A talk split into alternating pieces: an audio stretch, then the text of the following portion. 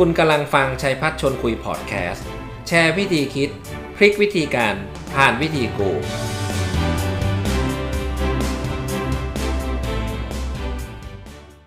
ขอยินดีต้อนรับทุกท่านนะครับ เข้าสู่รายการชัยพัชร์ชวนคุยนะครับ หรือจริง ๆ มันก็เกิดจากการที่ตอนแรกก็เป็นหลักสูตร sales master นะครับที่ผมจัดขึ้นมาแล้วก็ค่อยๆ มา blend in ตอนหลังผมก็เลยตัดสินใจนะครับ เป็นรายการ ชัยพัฒชวนคุยค่ำคืนทุกวันศุกร์ผมคิดว่ารายการเล็ก ๆ ของผมก็จะเชิญคน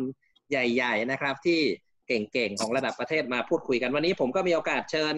สาวสวยผู้บริหารอ่าระดับประเทศเลยนะครับ คุณบางออนสุวรรณมงคลเนี่ยปัจจุบันก็เป็นกรรมการผู้จัดการ Hummingbird Consulting นะครับ ซึ่งถามว่า Hummingbird Consulting ทำอะไร ชื่อหลายคนอาจจะคุ้นหลายจะไม่คุ้นค่ะเอ่อ Hummingbird มี expertise นะครับ เป็น consumer insight agency คือถ้าบอกว่า marketing agency อาจจะงงนะฮะ เอ๊ะยิงแอดหรือเปล่าหรือทำโฆษณาอะไรหรือเปล่า แต่ว่า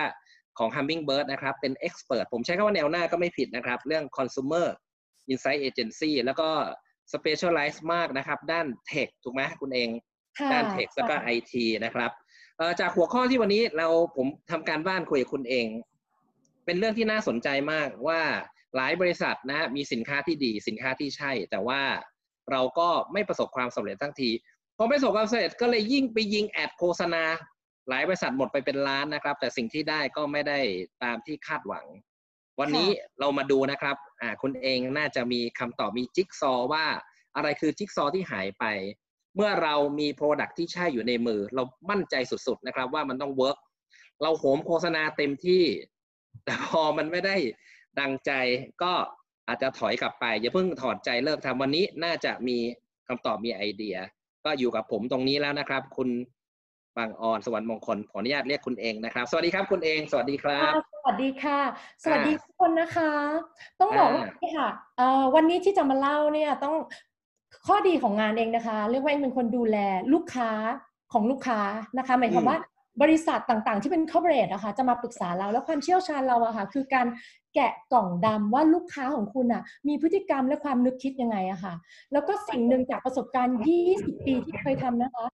สิ่งที่น่าสนใจมากๆ คือ เราพบเลยค่ะว่าเวลาทำกลยุทธ์สินค้าและบริการต่างๆ สิ่งหนึ่งก็คือว่ามันไม่ใช่แค่สินค้าที่ทำให้ business success ค่ะ สิ่งสำคัญคือประสบการณ์ค่ะนะคะอืมขอยกตัวอย่างนิดนึงดีกว่าอะ ลองลองคิดถึงหลาย ๆ business เนาะเช่นเขาบอกว่าสินค้าพวก luxury product อะค่ะ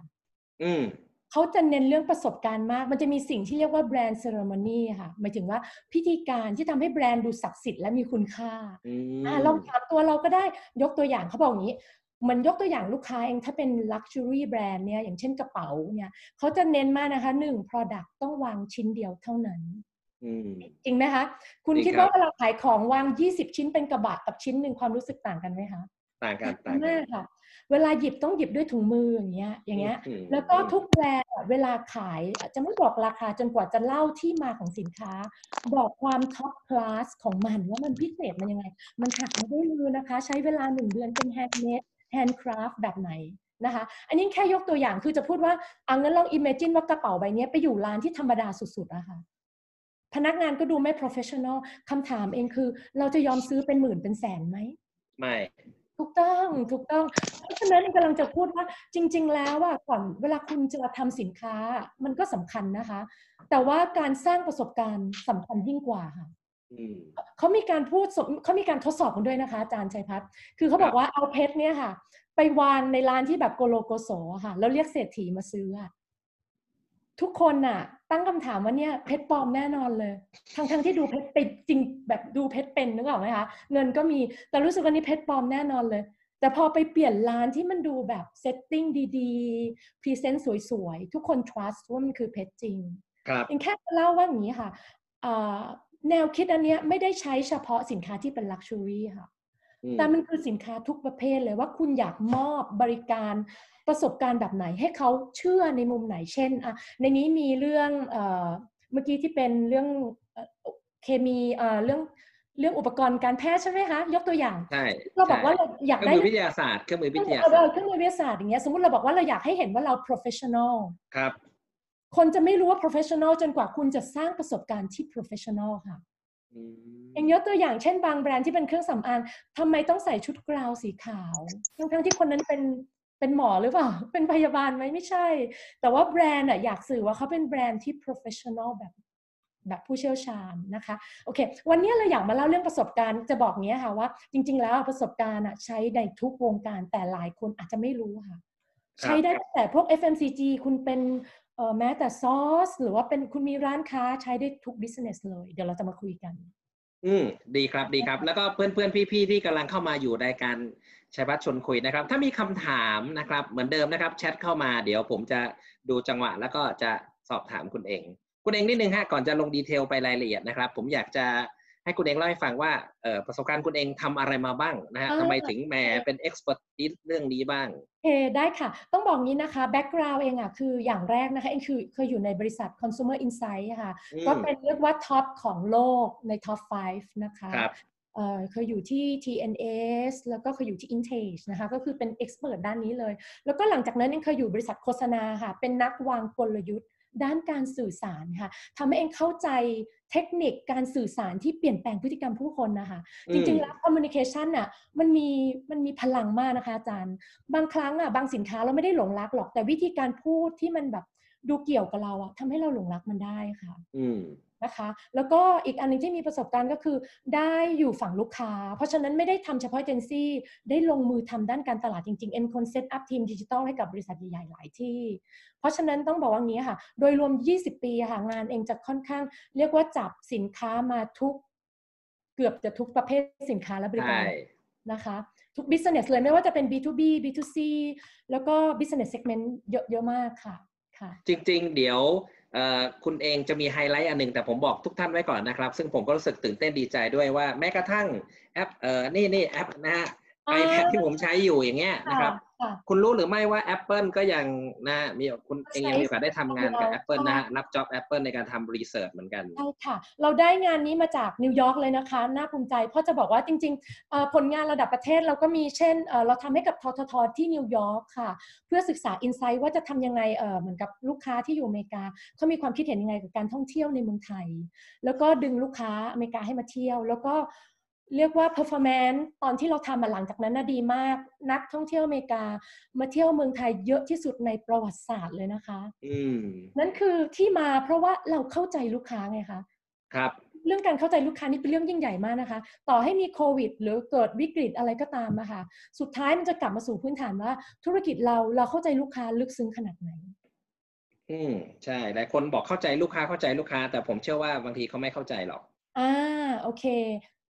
จริงๆอะเดี๋ยวเข้าใจลูกค้ามาดูกันเองเองขอเล่าอย่างนี้ค่ะ คนส่วนใหญ่ที่บอกเข้าใจลูกค้าเข้าใจแค่ระดับสิ่งที่เรียกว่าพฤติกรรมค่ะ พฤติกรรมเช่นอะลูกค้ากลุ่มไหนซื้อไม่ซื้อ ลูกค้ามีโปรไฟล์ยังไงใช่ไหมลูกค้าทำอะไร คือเขาเรียกว่าแค่พฤติกรรมสิ่งที่เราเห็นด้วยตาค่ะ แต่การเข้าใจลูกค้าที่ลึกซึ้งหมายถึงอะไรรู้ไหมคะ หมายถึงการเข้าใจระดับความคิดและความเชื่อค่ะ เช่น คุณต้องตอบได้ว่าทำไมลูกค้าถึงซื้อสินค้าเรา แล้วทำไมอืมบางคนถึงไม่ซื้อ พื้นฐานเนี้ยสำคัญมากนะคะถูกไหมคะก่อนจะทำการตลาดคุณต้องรู้ก่อนว่าจุดอ่อนจุดแข็งเราคืออะไรและคู่แข่งคืออะไร มันถึงจะไปต่อได้นะอันนี้อันนี้แค่เบสิกเนาะถ้าคุยโอ้มีมีเรื่องสนุกเยอะยาแยะวยาวยาวยาวยาใช่วใช่ค่ะโอเค ทีนี้อยากเข้ามาเรื่องประสบการณ์เลยดีไหมคะ ดีครับ ดีครับโอเคดีครับ ต้องเล่าอย่างนี้นะคะ ทุกคนวันนี้ขอเล่าสองมุม มุมแรกจะเล่าให้ฟังก่อนว่าประสบการณ์จะช่วย business ได้อย่างไรบ้าง นะคะอืมมันสำคัญยังไงเราต้องเริ่มจาก right mindset ก่อนนะคะครับเรื่องที่สองค่ะ เองจะเล่าว่าแล้วคุณจะพัฒนาประสบการณ์ลูกค้าได้ยังไงจะเองจะพูดขั้นตอนจะมีทั้งหมด 4 สเต็ปเพื่อสร้างเออ business impact ให้กับคุณนะคะ เรามีสองตอนกันนะวันนี้โออ่าเคโอเค เยี่ยมงั้นขอตอนแรกก่อนแล้วมาเข้าใจกันก่อนว่าเอ๊ะประสบการณ์คืออะไร นะคะ แล้วมันสำคัญยังไงนะคะเองอยากให้ทุกคนเหมือนกับเราเราจูน mindset กันให้ถูกต้องก่อน อย่างแรกนะคะเองอยากบอกนี้ค่ะว่า การสร้างประสบการณ์ที่ดีกับประสบการณ์ที่ใช่ไม่เหมือนกันนะคะอืมคนน่ะชอบเข้าใจว่าประสบการณ์คือการตั้งใจบริการค่ะ เช่นลูกค้ามาเราก็ต้องแบบเอาใจใส่เนาะเองเคยคุยกับสาย B2B อะที่เป็นเซลล์อะเองถามว่าเวลาไปหาลูกค้าทำยังไงบ้างเขาก็จะบอกว่าอ๋อก็ไปหาลูกค้าแล้วก็เอามะม่วง ดองไปให้ หมายถึงเอาของไปให้ เข้าใจไหมอาจารย์ใจพัฒน์หมายถึงไปยิ้มหวานๆไปสวัสดีไปถามสารทุกข์สุขดิบอ่านั่นคือมุมของเขาว่านั่นคือบริการที่ดีถูกไหมแต่พออืมคุยกับลูกค้ารู้ไหมคะเกิดอะไรขึ้น ลูกค้าบอกว่าเออก็เอาของกินมาก็น่ารักดีเนาะแต่ว่าช่วยบอกหน่อยว่าสินค้าที่เขาขายช่วยอะไรกับบริษัทเขาบ้าง นั่นโดนเลย เห็นไหมคะคือคือตอนนี้สมมติเขาเขาเป็นโรงงานเนาะเขาบอกว่า ตอนนี้โรงงานเขาอะต้องการทำให้เป็นแบบ robot ให้มากที่สุดนะคะแต่คนที่มาช่วยอะไรได้บ้าง ช่วยเป็น consult ให้ไหมไม่ได้ อย่างเงี้ยช่วยหา solution ให้ได้ไหมไม่ได้เห็นไหมคะ คือเองกำลังจะพูดว่าประสบการณ์ที่ดีอะมันไม่ใช่บริการที่ดีนะคะ คนละเรื่องกันอ่าโอเคคนคนชอบเข้าใจผิดตรงนี้อะเองขอยกตัวอย่างอีกอันหนึง เรื่องเอ่อนี้เกิดขึ้นกับตัวเองเลยเป็นสินค้าประกันรถยนต์ นะคะ สินค้าประกันรถยนต์เนี่ยเอ่อแบรนด์อะชอบคิดว่าโอเคเขาบริการดีแล้ว หมายถึงพนักงานมานะคะตอนตอนรถเองชนนะคะเราเราก็ต้องเรียกเรียก surveyor ใช่ไหมคะใช่ surveyor มาถึงสวัสดีสวยมากเลยค่ะอาจารย์ชัยพัชร์แล้วก็พูดจาดีเองก็เออดูชอบเนาะคือมาก็เร็วพูดจาก็ดีบริการก็ดีนะคะ เสร็จแล้วเองบอกโอเคงั้นไปคุยกับคู่กรณีเองให้ไปคุยกับคู่กรณีเนาะช่วยช่วยแบบเหมือนกับต้องต้องต้องปิดปิด กรณีเนี้ยค่ะ ปรากฏว่าหนึ่งนะคะพนักงานไม่มีความรู้ด้านประกันเลยโอ้โหไม่สามารถต่อรองกับลูกค้าได้ ตัดสินไม่ได้ไม่มีความรู้ด้านกฎหมายว่าใครถูกผิดเห็นไหมคะเห็นไหมคะเพราะฉะนั้นตอนนี้พนักงานขาดสองอย่างคือ knowledge แล้วก็ skill เองกำลังจะเล่าให้ฟังอย่างเงี้ยคนชอบคิดว่าประสบการณ์ที่ดี คือคนเนี้ยทำประสบการณ์ดีแล้วคือ เราเลือกพนักงานดีไหว้สวย ยิ้มสวย พูดจาดี แต่ลูกค้าแบบเองคาดหวัง 3 อย่างเห็นไหมคะ ข้อที่ 1 attitude attitude เองติ๊กถูกไหมคะ แต่สองข้อที่เองแคร์มากเลยคือ knowledge และ skill เองติ๊กผิดเลยอืมประเด็นก็คือคุณเห็นแกลบสิ่งนี้ไหมคะ คือความตั้งใจไม่ได้เรียกว่าบริการที่ดีนะคะ อันนี้เข้าใจผิดแล้วคนชอบเข้าใจผิดแบบนี้ ความตั้งใจอะดีแต่ไม่พอค่ะ คุณต้องเข้าใจลูกค้าด้วย คุณถึงจะส่งมอบบริการที่ใช่ได้นะคะ นี่ข้อที่หนึ่งก่อนนะโอเค ทุกคนเห็นภาพตรงกันเนาะข้อที่สองค่ะเขาบอกว่าอ่าอันนี้เองเจอบ่อยเหมือนกันเขาบอกว่า ประสบการณ์ที่ดีอะต้องวางกลยุทธ์นะคะ ไม่ใช่ทำไปเรื่อยๆอืมอ่าเองยกตัวอย่างถ้าคุณมีเว็บไซต์เว็บไซต์เนี่ยมันเป็นการเกี่ยวข้องประสบการณ์มากนะคะ เช่น เว็บไซต์คุณอะ คนส่วนใหญ่จะเป็นอย่างนี้ค่ะอาจารย์ชัยพัฒน์ปัญหาที่เจอแม้แต่ลูกค้าบริษัทใหญ่นะคะ อยากพัฒนาประสบการณ์เว็บไซต์ พัฒนาทีละจุดค่ะ เช่น เปลี่ยนปุ่มนี้ดีกว่าเอาภาพนี้ไม่สวยเนาะเพิ่มคอนเทนต์เข้าไปเพิ่มอีกหน้าหนึ่งไหมคือเหมือนเวลาทำบ้านนะคะแก้ทีละจุด เข้าใจยังไม่รู้ด้วยซ้ำไปว่าแก้แก้เราเราทิศทางนี้ไปไหนนะที่ที่แก้ทั้งหมด การแก้ทีละจุดอะค่ะเอ็งขอเรียกว่าว่ามัน low impact หมายถึงว่ามันไม่ได้มีผลอะไรกับ business มากขนาดนั้นนะคะ คุณมานั่งเปลี่ยนระดับปุ่มนี้หน้านี้แก้ทุกวันเลย จริงๆอะไม่ใช่ไม่ใช่ไม่ดีนะคะ แต่อันนี้เขาเรียกว่า tactic มันไม่ใช่กลยุทธ์ค่ะ ถ้าแก้กลยุทธ์คุณต้องนึกภาพใหญ่อย่างนี้เลยว่า เว็บคุณทำเพื่ออะไร แล้วเว็บคุณอะได้ตามเป้าหมายนั้นไหมทำยังไงให้ได้เป้าหมายแล้วมี Impact ที่สุดนะคะเอ็งขอยกตัวอย่างคร่าวๆ เช่นเขาบอกว่าเคยมีเว็บอะค่ะที่แมทช์ระหว่างฟรีแลนเซอร์กับผู้ ว่าจ้างนะคะ ทุกคนลองนึกภาพนะเป็นเว็บที่ผู้ว่าจ้างมาหาฟรีแลนเซอร์ค่ะ เว็บนี้มีมานานผู้ว่าจ้างก็เยอะฟรีแลนเซอร์ก็เยอะแต่ไม่มี business deal เลยคือเขาไม่ได้ match กัน ไม่มีใครแบบไปเลือกเขาเรียกอะไรดีลกันได้อะค่ะ จนลูกค้าสงสัยว่าเออทำไม concept ดีๆเนาะโอ้ใครๆก็น่าจะอยากได้ฟรีแลนเซอร์แล้วมีลูกค้ามาดูแล้วด้วย แต่ว่าไม่มีใครจ้างกันนะคะอืมสงสัยไหมคะว่าเกิดอะไรขึ้นเห็นไหมคะเออก็คือเขาก็เลยครับทำเงินเขาก็เลยทำเงินไม่ได้ มีมาตั้งนานแล้วนะ ทีนี้พอคุย insight ลึกๆอะค่ะฟรีแลนซ์มีสามประเภทนะคะแล้วจะพบเลยว่าฟรีแลนซ์ที่เก่งอะนะคะเขาก็จะค่อนข้างคือเหมือนเราต้องรู้ pain point อะค่ะฟรีแลนซ์ที่เก่งอะ pain point หลัก ๆ ก็คือว่าเขาอะไม่ได้อยากได้งานนะคะเพราะงานเยอะแล้ว แต่ว่าปัญหาคือฟรีแลนซ์ที่เก่งอะมีปัญหาคือข้อที่หนึ่งค่ะ เวลาลูกค้าจ่ายตังค์อะจ่ายเงินช้า เพราะฉะนั้นต้องแบบไปนั่งตามสามเดือนก็แล้วสี่เดือนก็แล้วบางทีถูกเบี้ยวหนี้ไปเลย กับ pain point หนึ่งคือด้านกฎหมายบางทีมันต้องดีลกับบริษัทใหญ่ใช่ไหมเพราะเขาเก่ง บริษัทใหญ่ก็ต้องมี contract มีด้านกฎหมาย แล้วเขาทำงานคนเดียวเขา suffer มาก ในขณะที่ฟรีแลนซ์ที่ไม่เก่งอิงเล่าฟรีแลนซ์ที่ไม่เก่งนึกภาพฟรีแลนซ์ที่ไม่เก่ง คือเพิ่งจบใหม่ ตาใสแจ๋วอย่างเงี้ย pain ของคนกลุ่มนี้คือไม่มีงานค่ะ เพราะฉะนั้นเขาจะไม่เลือกอะไรเลย เวลาถามว่าปัญหาก็คืออะไร ปัญหาก็คือเขาบอกว่าพี่คะหนูปัญปัญหาหนูคือเอางานมาให้หนูเถอะทุกวันนี้หนูกินแกบอยู่อ่าสิ่งที่จะเล่าคืออย่างนี้ค่ะ ผู้ประกอบการเนี่ยพูดชัดเลยว่าถ้าจะจ้างขอจ้างเฉพาะ professional freelancer เท่านั้น เห็นไหมคะแต่แต่ professional freelancer บอกว่าอะไรรู้ไหมคะ ฉันไม่แคร์เว็บไซต์ เพราะทุกวันนี้ลูกค้าเดินมาหาฉันเอง โทรมาหาฉัน ฉันไม่ต้องงอเว็บไซต์เลยคือคุณเห็นสิ่งที่เกิดขึ้นไหมต่อให้คุณพัฒนาเว็บไซต์แค่ไหน ถ้าคุณยังไม่เห็นกล่องดำมันเนี่ยไม่มีทางหรอกที่จะดีลอันนี้ได้อะใช่ไหมคะ จนเขาบอกว่าเว็บไซต์เนี่ยเลยทำระบบที่สามารถมัดจำผู้ว่าจ้างจ่ายตังค์ปุ๊บ สามารถเก็บเงินรอไว้ได้เลยค่ะ พอพองาน deliver ผู้ว่าจ้างกดคลิก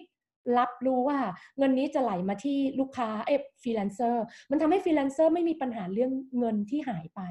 ไม่ถูกเบี้ยวอะค่ะ บางทีเป็นล้านนะคะ เพราะฉะนั้นอิงกำลังจะเล่าว่า แล้วก็เขามี assistant ที่ดูเรื่องกฎหมายด้วย คุณชัยพันธ์รู้ไหมเกิดอะไรขึ้นเว็บเนี้ยสุดท้ายอะคนที่ professional อะยอมให้ลูกค้าทุกคนอะถ้าใครติดต่องานเขาจะสั่งให้ไปที่เว็บนี้เลย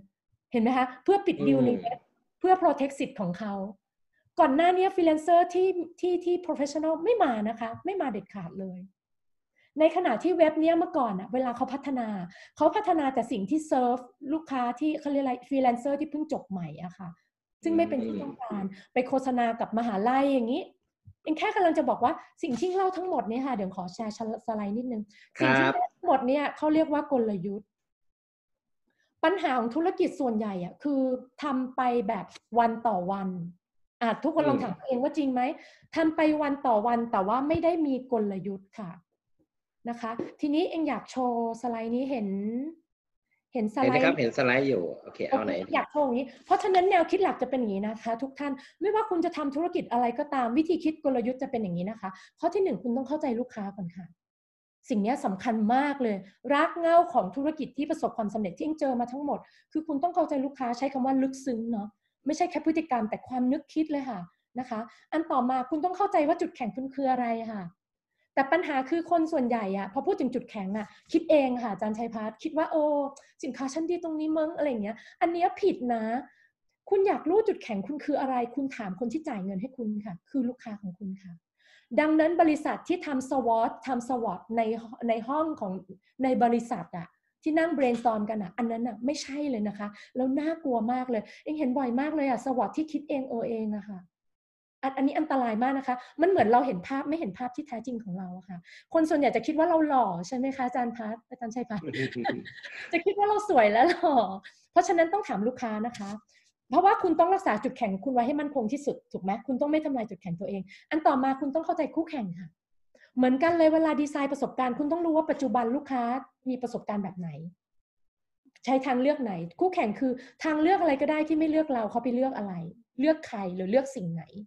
นะคะ อย่างเช่นยกตัวอย่างนะ ถ้าไม่ซื้อ Netflix แต่ว่าดูหนังฟรีใน YouTube อันนั้นก็เรียกว่าเป็นคู่แข่ง Netflix เหมือนกันค่ะ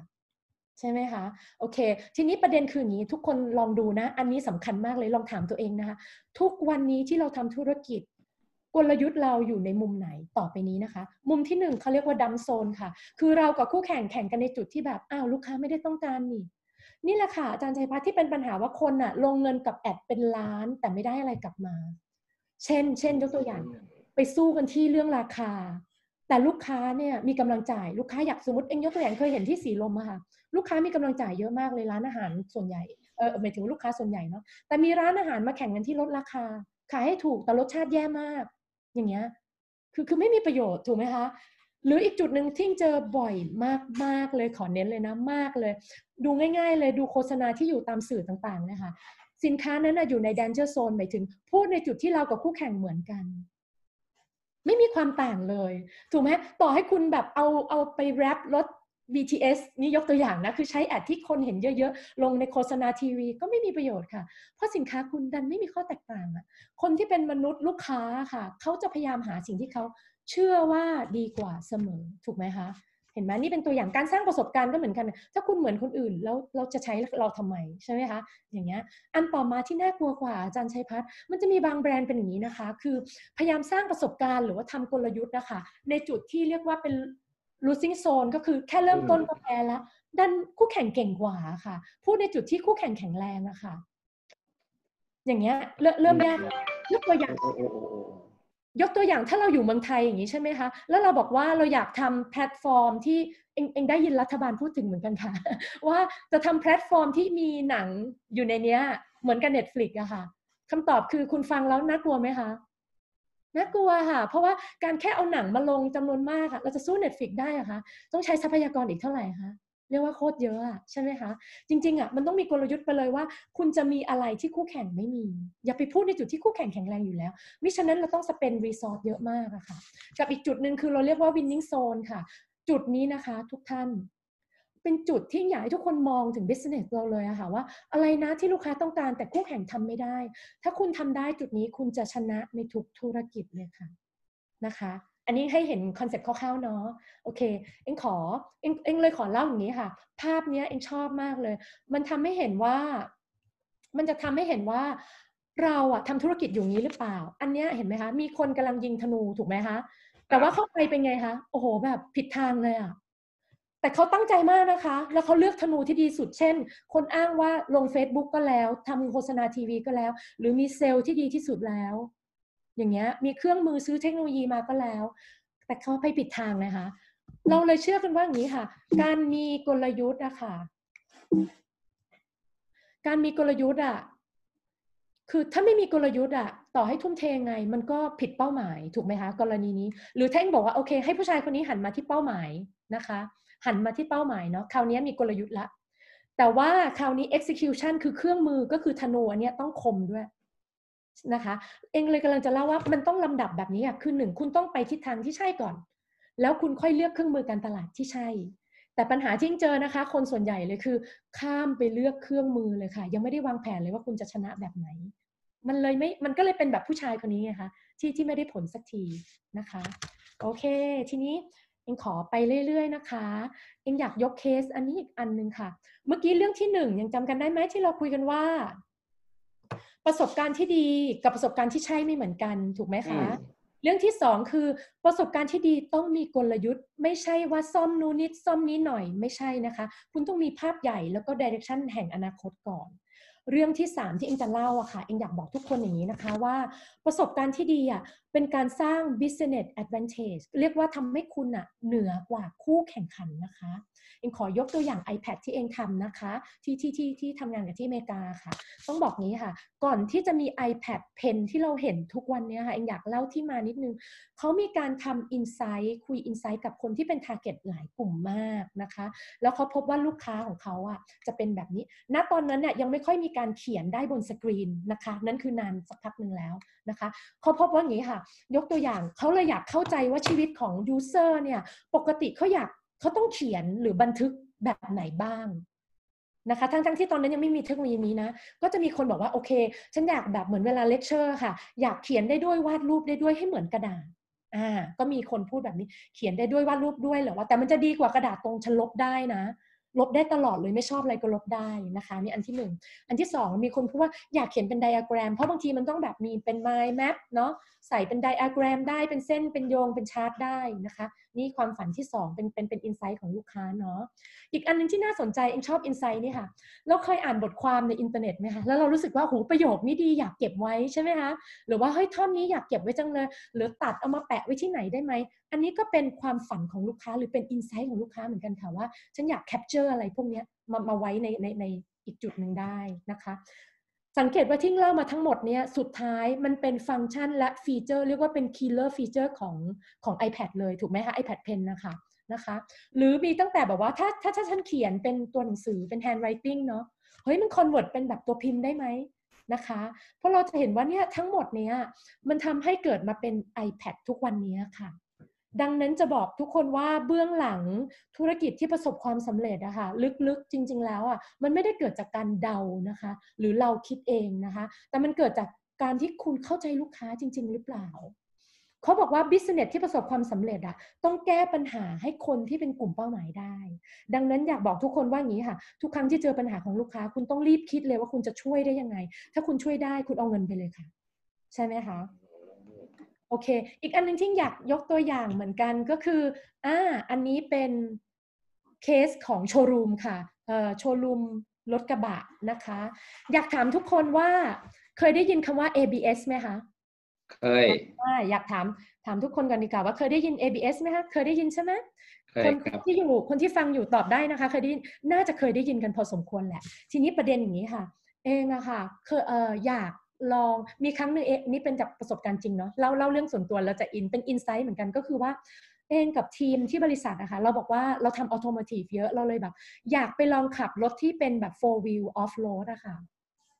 นะคะ เองไปโชว์รูมที่หนึ่งค่ะ ปรากฏว่าโชว์รูมเนี้ยเขาบอกว่าโอเค ขึ้นไปลองได้เอารถออกจากโชว์รูมนะคะ แล้วก็เขาให้ขับไปตามถนนแถวแถวโชว์รูมอะค่ะอาจารย์ชัยพัฒน์คิดว่าระหว่างรถกระบะที่ขับไปทำถนนกับขับรถเก่งมันจะต่างกันไหมคะ ต่างค่ะต่าง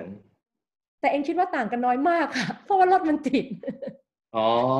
นึกออกไหมคะ คือไม่ว่าคุณจะเป็นแบบรถอะไรก็ตามอะ ถ้าคุณขับได้แค่ระดับแบบ60กิโลเมตรต่อชั่วอ๋โมองเข้าใจไม่ถึงว่าช้ามากค่ะอาจารย์ เพราะฉะนั้นไม่ match อะไม่ไม่รู้สึกหรอกค่ะ เองกำลังจะเล่าเรื่อง experience ว่า ex- เอ่ออยากให้คนเห็นคุณค่าของสินค้า คุณต้องรู้วิธีวิธี craft experience ค่ะ ทีนี้เองอยากยกกรกรณีใหม่ คราวนี้เองไปที่ศูนย์สำหรับเทส drive โดยเฉพาะนะคะของกระบะอันนี้นะคะ สิ่งที่เกิดขึ้นคืออย่างนี้ค่ะ เองชอบประโยคอันหนึงเขาบอกว่า tell me and I forget ก็คือว่าเวลา tell me หมายถึงเวลามีคนบอกเราเราลืมจริงไหมคะ เอาแค่แอดก็เหอะ ทุกวันนี้แต่ละวันคุณเห็นแอดเยอะไหมเยอะมากเยอะคุณลืมไหมแน่นอน บางอันคุณไม่มีแม้แต่จะจำและเห็นด้วยซ้ำไป แล้วเขาบอกว่านี้ค่ะ teach me and I remember พอคนเริ่มพูดอะไรแบบเขาเรียก educate เนาะให้ข้อมูลเยอะๆ เริ่มเริ่ม remember ขึ้นไหมคะ นิดนึง อะเองถามตอนนี้ดีกว่า ABS คืออะไรทุกคนตอบได้ชัดเจนไหมอ่าแต่เองจะพูดว่างนี้ค่ะ เขาบอกว่ามันมีคำว่า involve me and I learn ค่ะ เขาบอกว่ามนุษย์อะค่ะเป็นจิตวิทยาเลย เวลาคนบอก เวลาคนสอนหรือ educate เราไม่ค่อยจำหรอก แต่เราจะจำเมื่อเราได้มีประสบการณ์ค่ะ ให้เขาได้มีส่วนร่วม สิ่งที่อิงจะเล่าคืออย่างนี้ค่ะ ตอนที่อิงไปลองอะเลโคะค่ะ เวลาขับในถนนอะอิงไม่รู้สึกอะไรเลย ไม่ก็เฉยๆอะมันก็แค่หน้าตาแบบโอเคดูดี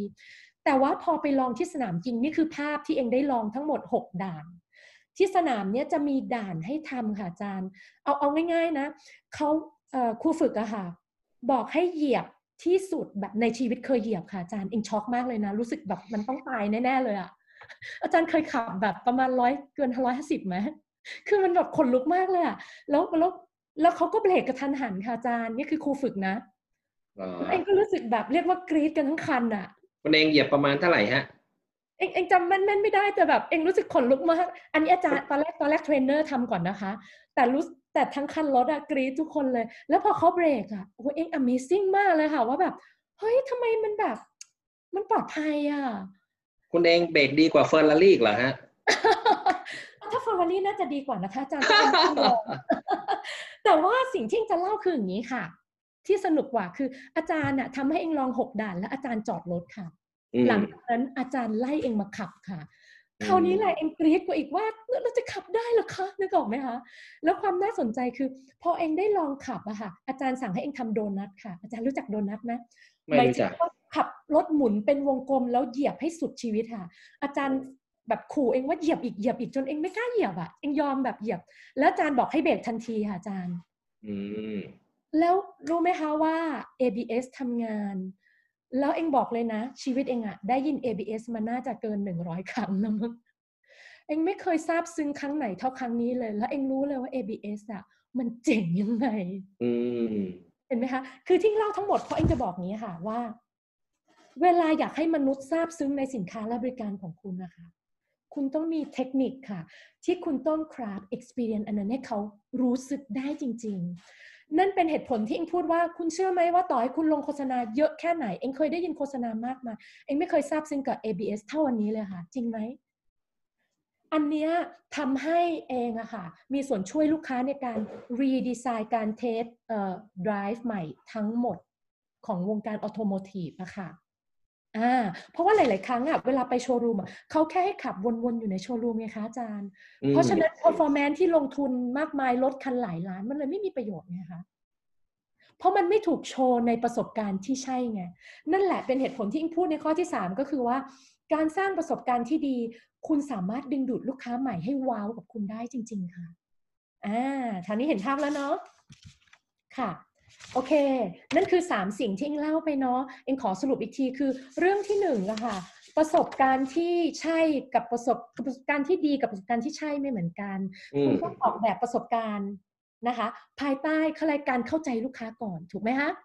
เนาะไม่ใช่ surveyor คนนั้นที่พูดว่าไหว้สวยแต่แต่ช่วยอะไรลูกค้าไม่ได้เลยถูกไหมคะข้อที่สองค่ะ ประสบการณ์ที่ดีต้องมีกลยุทธ์ค่ะ เหมือนกับที่อิงเล่าเรื่องเว็บของฟรีแลนซ์เมื่อกี้ใช่ไหมคะ แล้วก็ข้อที่ 3 เมื่อกี้ที่เราคุยกันค่ะ ถ้าคุณมีประสบการณ์ที่ดี คุณจะสร้างสิ่งที่เรียกว่า business advantage ได้ คุณจะรู้ว่าคุณจะโชว์สินค้าอะไรให้คน wow จริง ๆ เพราะว่าการดูแค่โฆษณา เอาถามพวกเราทุกวันนี้เหอะ เวลาดูโฆษณาคุณเชื่อไหมคะไม่เชื่อครับถูกไหมคุณรู้ว่าแบรนด์ยังไงก็ต้องพูดดีอยู่แล้วแหละแต่ประสบการณ์มันทำให้คุณเชื่อที่สุดเหมือนกับที่เองเจอกับ ABS อะค่ะอ่าโอเคคุณเองค่ะผมผมถามผมถามนิดนึงนะครับ ค่ะคือคือผมผมคิดว่าตอนนี้เอ่อท่านที่ผู้ฟังที่กำลังฟังอยู่นะครับ ผมคิดว่าผมก็อินด้วยนะครับว่าเฮ้ย customer experience เป็นสิ่งที่ถูกต้องเลย เพราะว่ามันทำให้เขาเรียกว่าเป็น touch point ที่ใช่ ทีนี้เอ่อในสถานการณ์โควิด ตั้งแต่เดือนกุมภาที่ผ่านมา ก็ทำให้ธุรกิจที่เป็น brick and mortar เนี่ยมันก็ได้รับผลกระทบค่ะทุกคนก็หนีไปออนไลน์ถูกไหมทุกคนก็หนีหนีไปออนไลน์ แล้วก็ผมเลยอยากจะถามว่าไม่แน่ใจว่ามีเคล็ดลับหรือมีประเด็นอะไรไหมที่ทำให้ customer experience มันก็ยังดีอยู่แม้ว่าเขาจะไม่ได้เดินมาที่ร้านของเราอ่าโอเค อย่างนี้ค่ะ เองต้องเล่าอย่างนี้นะคะ มีคนถามคำถามนี้เยอะมากเลย เองเองต้องบอกนี้เลยว่า คนน่ะชอบเข้าใจผิดว่าพอมีโควิด เราไปอยู่บนออนไลน์กันเถอะ ทุกคนก็อยู่ออนไลน์หมดเลยซึ่งเป็นเรื่องที่ดีนะคะ แต่การอยู่ออนไลน์อะมันยังไม่เรียกว่า success ถูกไหมคะอืมทีนี้การอยู่บนออนไลน์อะมันก็จะกลับมาเรื่องที่เองเน้นเลยค่ะ คือ คุณมีกลยุทธ์หรือเปล่า เองขอยกตัวอย่างเพื่อให้เห็นภาพนะ เมื่อกี้จำ winning zone ของเองได้ไหมคะว่า คุณมีความแตกต่างที่เหนือกว่าคู่แข่งขันไหมครับวิธีคิดก็คือคุณต้องวิเคราะห์คู่แข่งก่อนเมื่อกี้ที่เราคุยกันถูกไหมข้อที่สองคุณวิเคราะห์ลูกค้าก่อน อะไรที่คู่แข่งทำคุณอย่าไปทำค่ะ ปัญหาของคนส่วนใหญ่นะจะเป็นอย่างนี้เองว่าแบรนด์ที่เป็นผู้ตามอะ เมื่อเจอคู่แข่งทำอะไรอะมักจะชอบลอกค่ะอาจารย์ อย่างเช่น คู่แข่งโปรโมชั่นเฮ้ยโปรโมชั่นด้วยดีกว่า คู่แข่งออกสินค้าใหม่เฮ้ยออกด้วย จริง ๆ อันนี้ไม่ใช่นะคะ คือถ้าแบรนด์ที่เป็นผู้นำอะคุณต้องทำในสิ่งที่คู่แข่งไม่เคยทำค่ะนะคะทีนี้อิงจะเล่าตัวอย่างอันนึง มีร้านขนมหวานนะคะอาจารย์จริง ๆ ขนมไทยอะมีเยอะมากในออนไลน์ถูกไหมคะใช่พวกขนมไทยโอ้โหเองแบบเองว่าเพียบเลยอะแล้วเราไม่เคยจำยี่ห้อไหนเลยอะเพราะว่ามันเหมือนกันนะคะอาจารย์มันแบบประเภทขนมก็เหมือนกัน มันก็อาหารก็เหมือนกัน แต่มียี่ห้อหนึ่งที่ประทับใจชื่อหยกสด อันนี้ไม่ได้สปอนเซอร์มานะชื่อทุกคนเคยเห็นยี่ห้อชื่อหยกสดไหมคะ ลอง search ดูตอนนี้ก็ได้ เองต้องเล่าอย่างนี้ค่ะ ขนมไทยอะมีอยู่มากมายก็จริง แต่หยกสดอะจะชัดค่ะอาจารย์ก็คืออืหยมกสดพยายามสร้าง experience ที่แตกต่างด้วยการอะไรรู้ไหมคะเขาตั้งจุดที่เรียกว่า winning zone เหมือนที่เองพูดเลยค่ะ winning zone ของเขาคือเขาจะชูจุดขายเรื่องความเป็นใบเตย100%ค่ะอาจารย์อืมเสร็จแล้วเวลาเรามีจุดยืนอย่างเงี้ยเขาก็ต้อง นึกว่าโอเค จุดยืนอย่างนี้ต้องมี Product แบบไหนเห็นไหมคะ Product เขาก็จะเป็นทุกอย่างเลยที่มันเบสด้วยใบเตยอะค่ะ ไม่ใช่เอาสินค้าอะไรก็ได้มาลง แล้วไม่ได้ตอบจุดยืนของเรา อันนี้ไม่ใช่เนาะแต่เขาจะมี Product ที่แตกต่างแล้วก็มีใบเตยอยู่ในนั้น และสิ่งที่สำคัญลองไปดูออนไลน์ได้ค่ะธีมในการนำเสนอหน้าตาของหยกสดอะจะเป็นสีเขียวๆแล้วดูแบบทันสมัยเองแค่กำลังจะเล่าว่า คุณเห็นโฆษณาหยกสดอะไม่ต้องติดยี่ห้อคุณยังรู้เลยว่าหยกสด นั่นแหละคือการสร้างสิ่งที่เรียกว่า experience มันทำให้คนจำค่ะอ่าเห็นไหมคะอืมมันทำให้คนจดจำและรู้สึกว่ามันมีคุณค่า เพราะมันเหนือกว่าคู่แข่ง เพราะคนรู้ว่าหยกสดต่างจากคู่แข่งอย่างไร ดังนั้นถ้าใครจะอยู่บนออนไลน์เองเองให้ความสำคัญเรื่องนี้ได้มากเลยคือประสบการณ์อะยกตัวอย่างอีกคนหนึ่งก็ได้บังฮาซันค่ะ อ่าชัดเจนนะรู้จักกัทุนกคนเลยรู้จักอะบังฮาซันมีคนน่ะทำไลฟ์มากมาย แต่คำถามคือทำไมต้องมาซื้อที่บังฮาซันปลาแบบบังฮาซันน่ะที่อื่นก็มีนะคะ แต่คนซื้อบังฮาซันเพราะข้อที่หนึ่งค่ะลีลาในการนำเสนอของบังฮาซันค่ะถูกไหมคะ นั่นก็คือเรื่อง experience เหมือนกันค่ะอาจารย์ ปลาเองขอท้าเลย ต่อให้ปลามาจากน่านน้ำสตูลเหมือนกันน่ะคุณลองขายดูสิว่าใครขายต่างกว่ากันถูกไหมคะ ทั้งหมดนั้นน่ะคือประสบการณ์ค่ะ ทำไมเองถึงพยายามพูดว่าคุณอย่าคิดจะสร้างสินค้า แต่จงคิดสร้างประสบการณ์ที่ต่างด้วยค่ะอ่าเพราะเพราะว่าเอกลักษณ์ของบังฮาซันมันชัดไงคะถูกไหมคะเขาเล่าเรื่องยังไงเขาลีลาแบบไหนใช่ไหมอย่างเงี้ยเออเพราะฉะนั้นเรื่องพวกนี้สำคัญมากค่ะ โอเคงั้นเราไปกันต่อไหมคะ ได้เลยครับได้เลยครับ ใครมีคำถามก็เอ่อ ถามมาได้เลยนะคะ อยากอยากรู้ว่าคนที่ฟังอยู่เออสามารถเอาไปใช้กับงานตัวเองได้ไหมเนาะทีนี้สิ่งที่จะเล่าพาร์ทต่อไปเนี้ยเองอยากเล่าว่าอย่างนี้ค่ะว่า แล้วเราอะค่ะจะออกแบบประสบการณ์ให้กับสินค้าและบริการเราได้ยังไงค่ะ มันจะมีทั้งหมด 4 ขั้นตอนนะคะ ทุกท่าน โอเคเรามาดูทีละขั้นตอนเนาะเองจะเล่างี้ค่ะอ่าโอเค อย่างแรกก่อนเขาบอกว่า จะทำยังไงให้ลูกค้ารู้สึกแบบว้าวกับการเจอเราใช่ไหมคะเหมือนกับโอ้ยเหมือนเจอของขวัญนะเนาะเขาบอกว่าหลักการเป็นอย่างนี้ค่ะ คือข้อที่หนึ่งค่ะ มันจะเหมือนเดิมเลยที่เองเน้นเน้นตลอดเลยคือหนึ่งคุณเข้าใจลูกค้าหรือเปล่าล่ะใช่ไหมคะถ้าคุณเข้าใจลูกค้าตรงเนี้ย คุณจะออกแบบประสบการณ์ได้เองขอยกตัวอย่างนะ เองเคยทำให้กับ Navigator สำหรับนำทางพวก GPS อะให้กับรถยนต์รถประเภทต่างๆอะคะคำถามเองนะคะ คนขับรถพวกนี้ถามกลับเลยว่าทำไมต้องจ่ายตังค์ซื้อ Navigator หรือเอ่อ GPS เพราะว่าทุกวันนี้มี Google แล้วพวกเราว่าจริงไหมคะ ถามพวกเราเลยทุกวันนี้เรายังอยากซื้อ GPS อีกไหมคะอ่า ทุกคนลองตอบลงในในในในเมสเซจหรือในใน Facebook สิเองมั่นใจเลยว่าไม่มีใครซื้อแล้วค่ะ ยุคนี้ถูกไหมคะอาจารย์ชัยพัฒน์อาจารย์ชัยพัฒน์ยังใช้อยู่ไหมไม่อะใช้ Google แล้ว ถูกไม่มีแน่นอน แต่เองกำลังเล่าอย่างนี้ค่ะว่าเวลาสินค้าที่เป็น innovation น่ะเขาก็พยายามทำสิ่งที่ดีกว่าปัจจุบันเสมอค่ะ แต่มันยากอะค่ะเขาคิดเองอะยากค่ะ มันเลยต้องคิดจากมุมลูกค้าไงคะพอเองไปสัมภาษณ์ลูกค้าค่ะ ลูกค้ากลุ่มแรกที่ที่ทางแบรนด์นี้อยากได้นะคะ ก็คือลูกค้ารถสิบล้อก่อนเพราะรถสิบล้อเนี่ยเป็นหัวใจของโลจิสติกนะคะพอสัมภาษณ์สิบล้อสิบล้อก็พูดเหมือนกันว่าไม่เอาจะใช้ Google เหมือนเดิมเพราะมันฟรีค่ะ แต่พอเราคุยกับสิบล้อว่า pain point ที่สุดของสิบล้อคืออะไรรู้ไหมคะเขาบอกว่าสิบล้อปัญหาหลักๆคือข้อที่หนึ่งค่ะเขาไม่ได้ขับถนนไหนก็ได้นะคะเขาต้องขับถนนที่สิบล้อผ่านได้เท่านั้น ซึ่งสิบล้อมือใหม่มักจะพลาดค่ะ แล้วโดนตำรวจจับ วันหนึ่งอะเจอใบสั่งเยอะมากนะคะ คือตกลงไม่ได้กำไรเลยค่าขับรถ คุณเห็นไหมคะนี่ข้อที่หนึ่งนะข้อที่สองเขาบอกเป็นสิ่งที่สิบล้อเจอประจำเลยคือ ขับรถแล้วไปเกยที่สะพานลอยค่ะอาจารย์ เราเคยเห็นข่าวบ่อยใช่ไหมคะครับแล้วมันหายนะนะคะ เพราะนั่นน่ะเป็นหลักล้านนะคะ ถ้าไม่ทำประกันนี้แบบเตรียมตัวแบบตายได้เลยอะ สิ่งที่กำลังจะเล่าคืออย่างนี้ค่ะเอ่อแผนที่หรือ GPS อันใหม่นี้เขาเลยใส่ system ที่ชี้ทางให้สิบล้อได้ ว่าตรงไหนมีสะพานตรงไหนสิบล้อผ่านได้ เชื่อไหมคะ อันนี้แค่ feature เนี้ยทำให้โลจิสติกทั้งระบบยอมซื้อเลยเห็นไหมคะเองแค่กำลังจะบอกว่าต่อให้คุณมีคู่แข่งที่ยิ่งใหญ่ขนาดไหน อย่างเช่น กรณีนี้คือ Google ถูกไหมคะ คุณก็หาทางชนะได้ ถ้าคุณเข้าใจลูกค้าค่ะ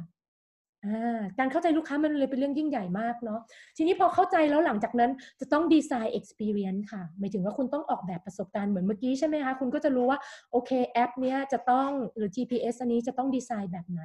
ไม่ได้มาจากการเดา หรือทำสิ่งที่ละเล็กละน้อยที่เหนือกว่า Google แบบนั้นมันไม่มีทางเหนือกว่าจริงหรอกถ้าไม่เข้าใจลูกค้า อีกประเด็นหนึ่งคือค่อยมาประเมินประสบการณ์คำว่าประเมินประสบการณ์เพราะเราน่าจะเคยเจอค่ะตะกี้มีได้เลยคำถามได้เลยมามีมาคำถามมามาจากทางทางบ้านแล้วก็จริง ๆ ก็เป็นเพื่อนๆผมแหละครับ ที่ถามมาโอเค ผมขออนุญาตเลือกคำถามนะครับคำถามได้เลยที่น่าได้เลยสนใจครับ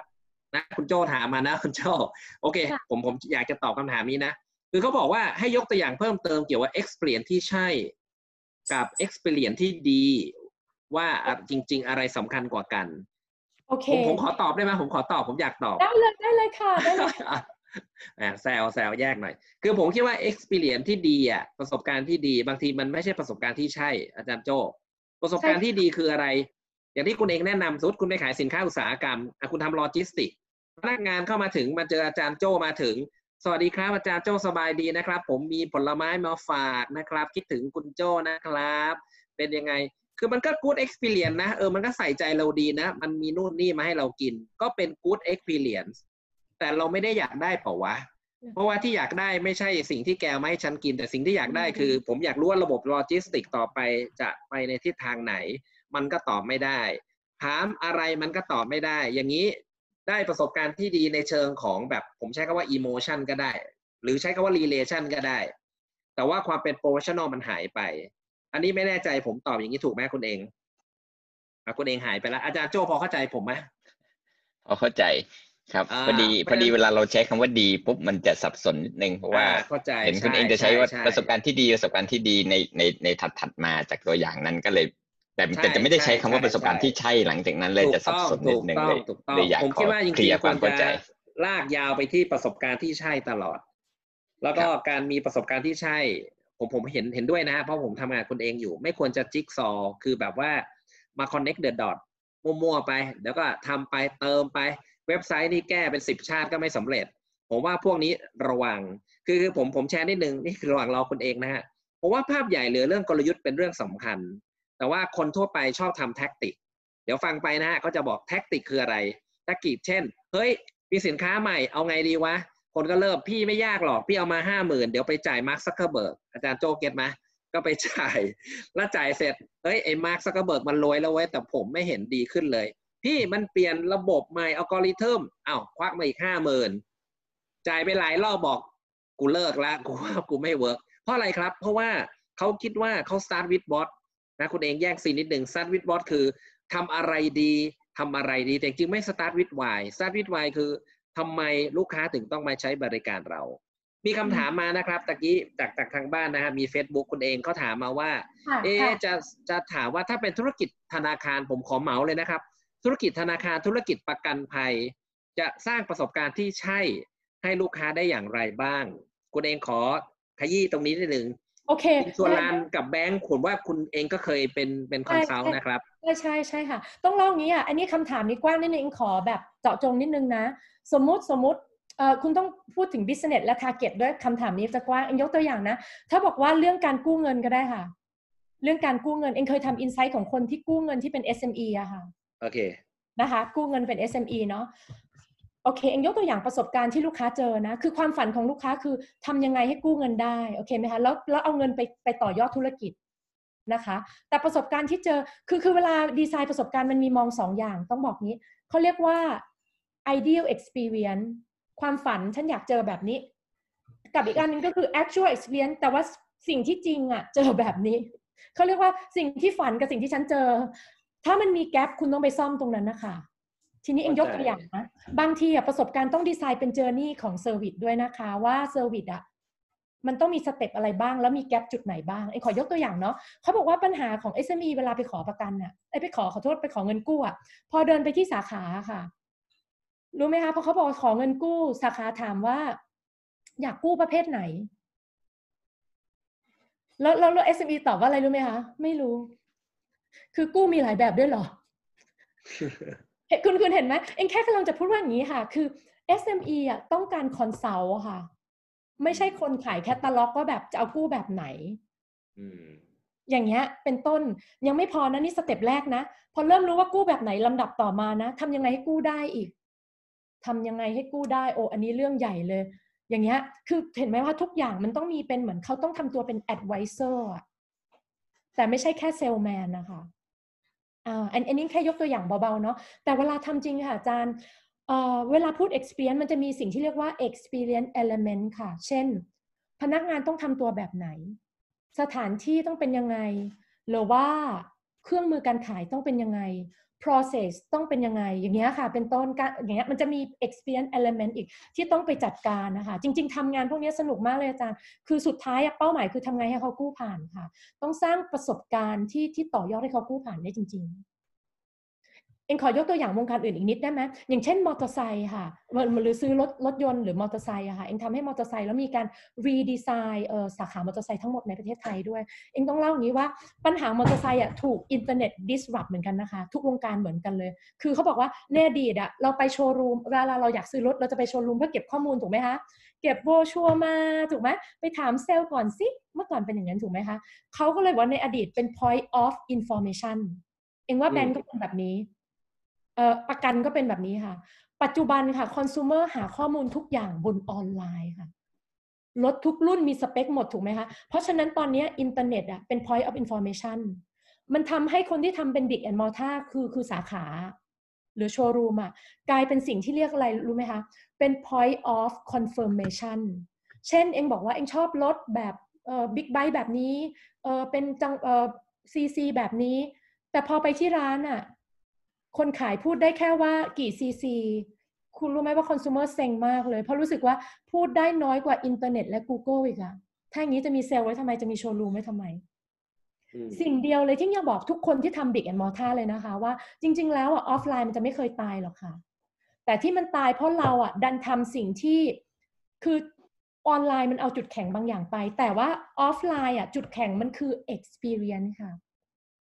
เพราะฉะนั้นจริงๆอะลูกค้าคาดหวังอะไรรู้ไหมคะ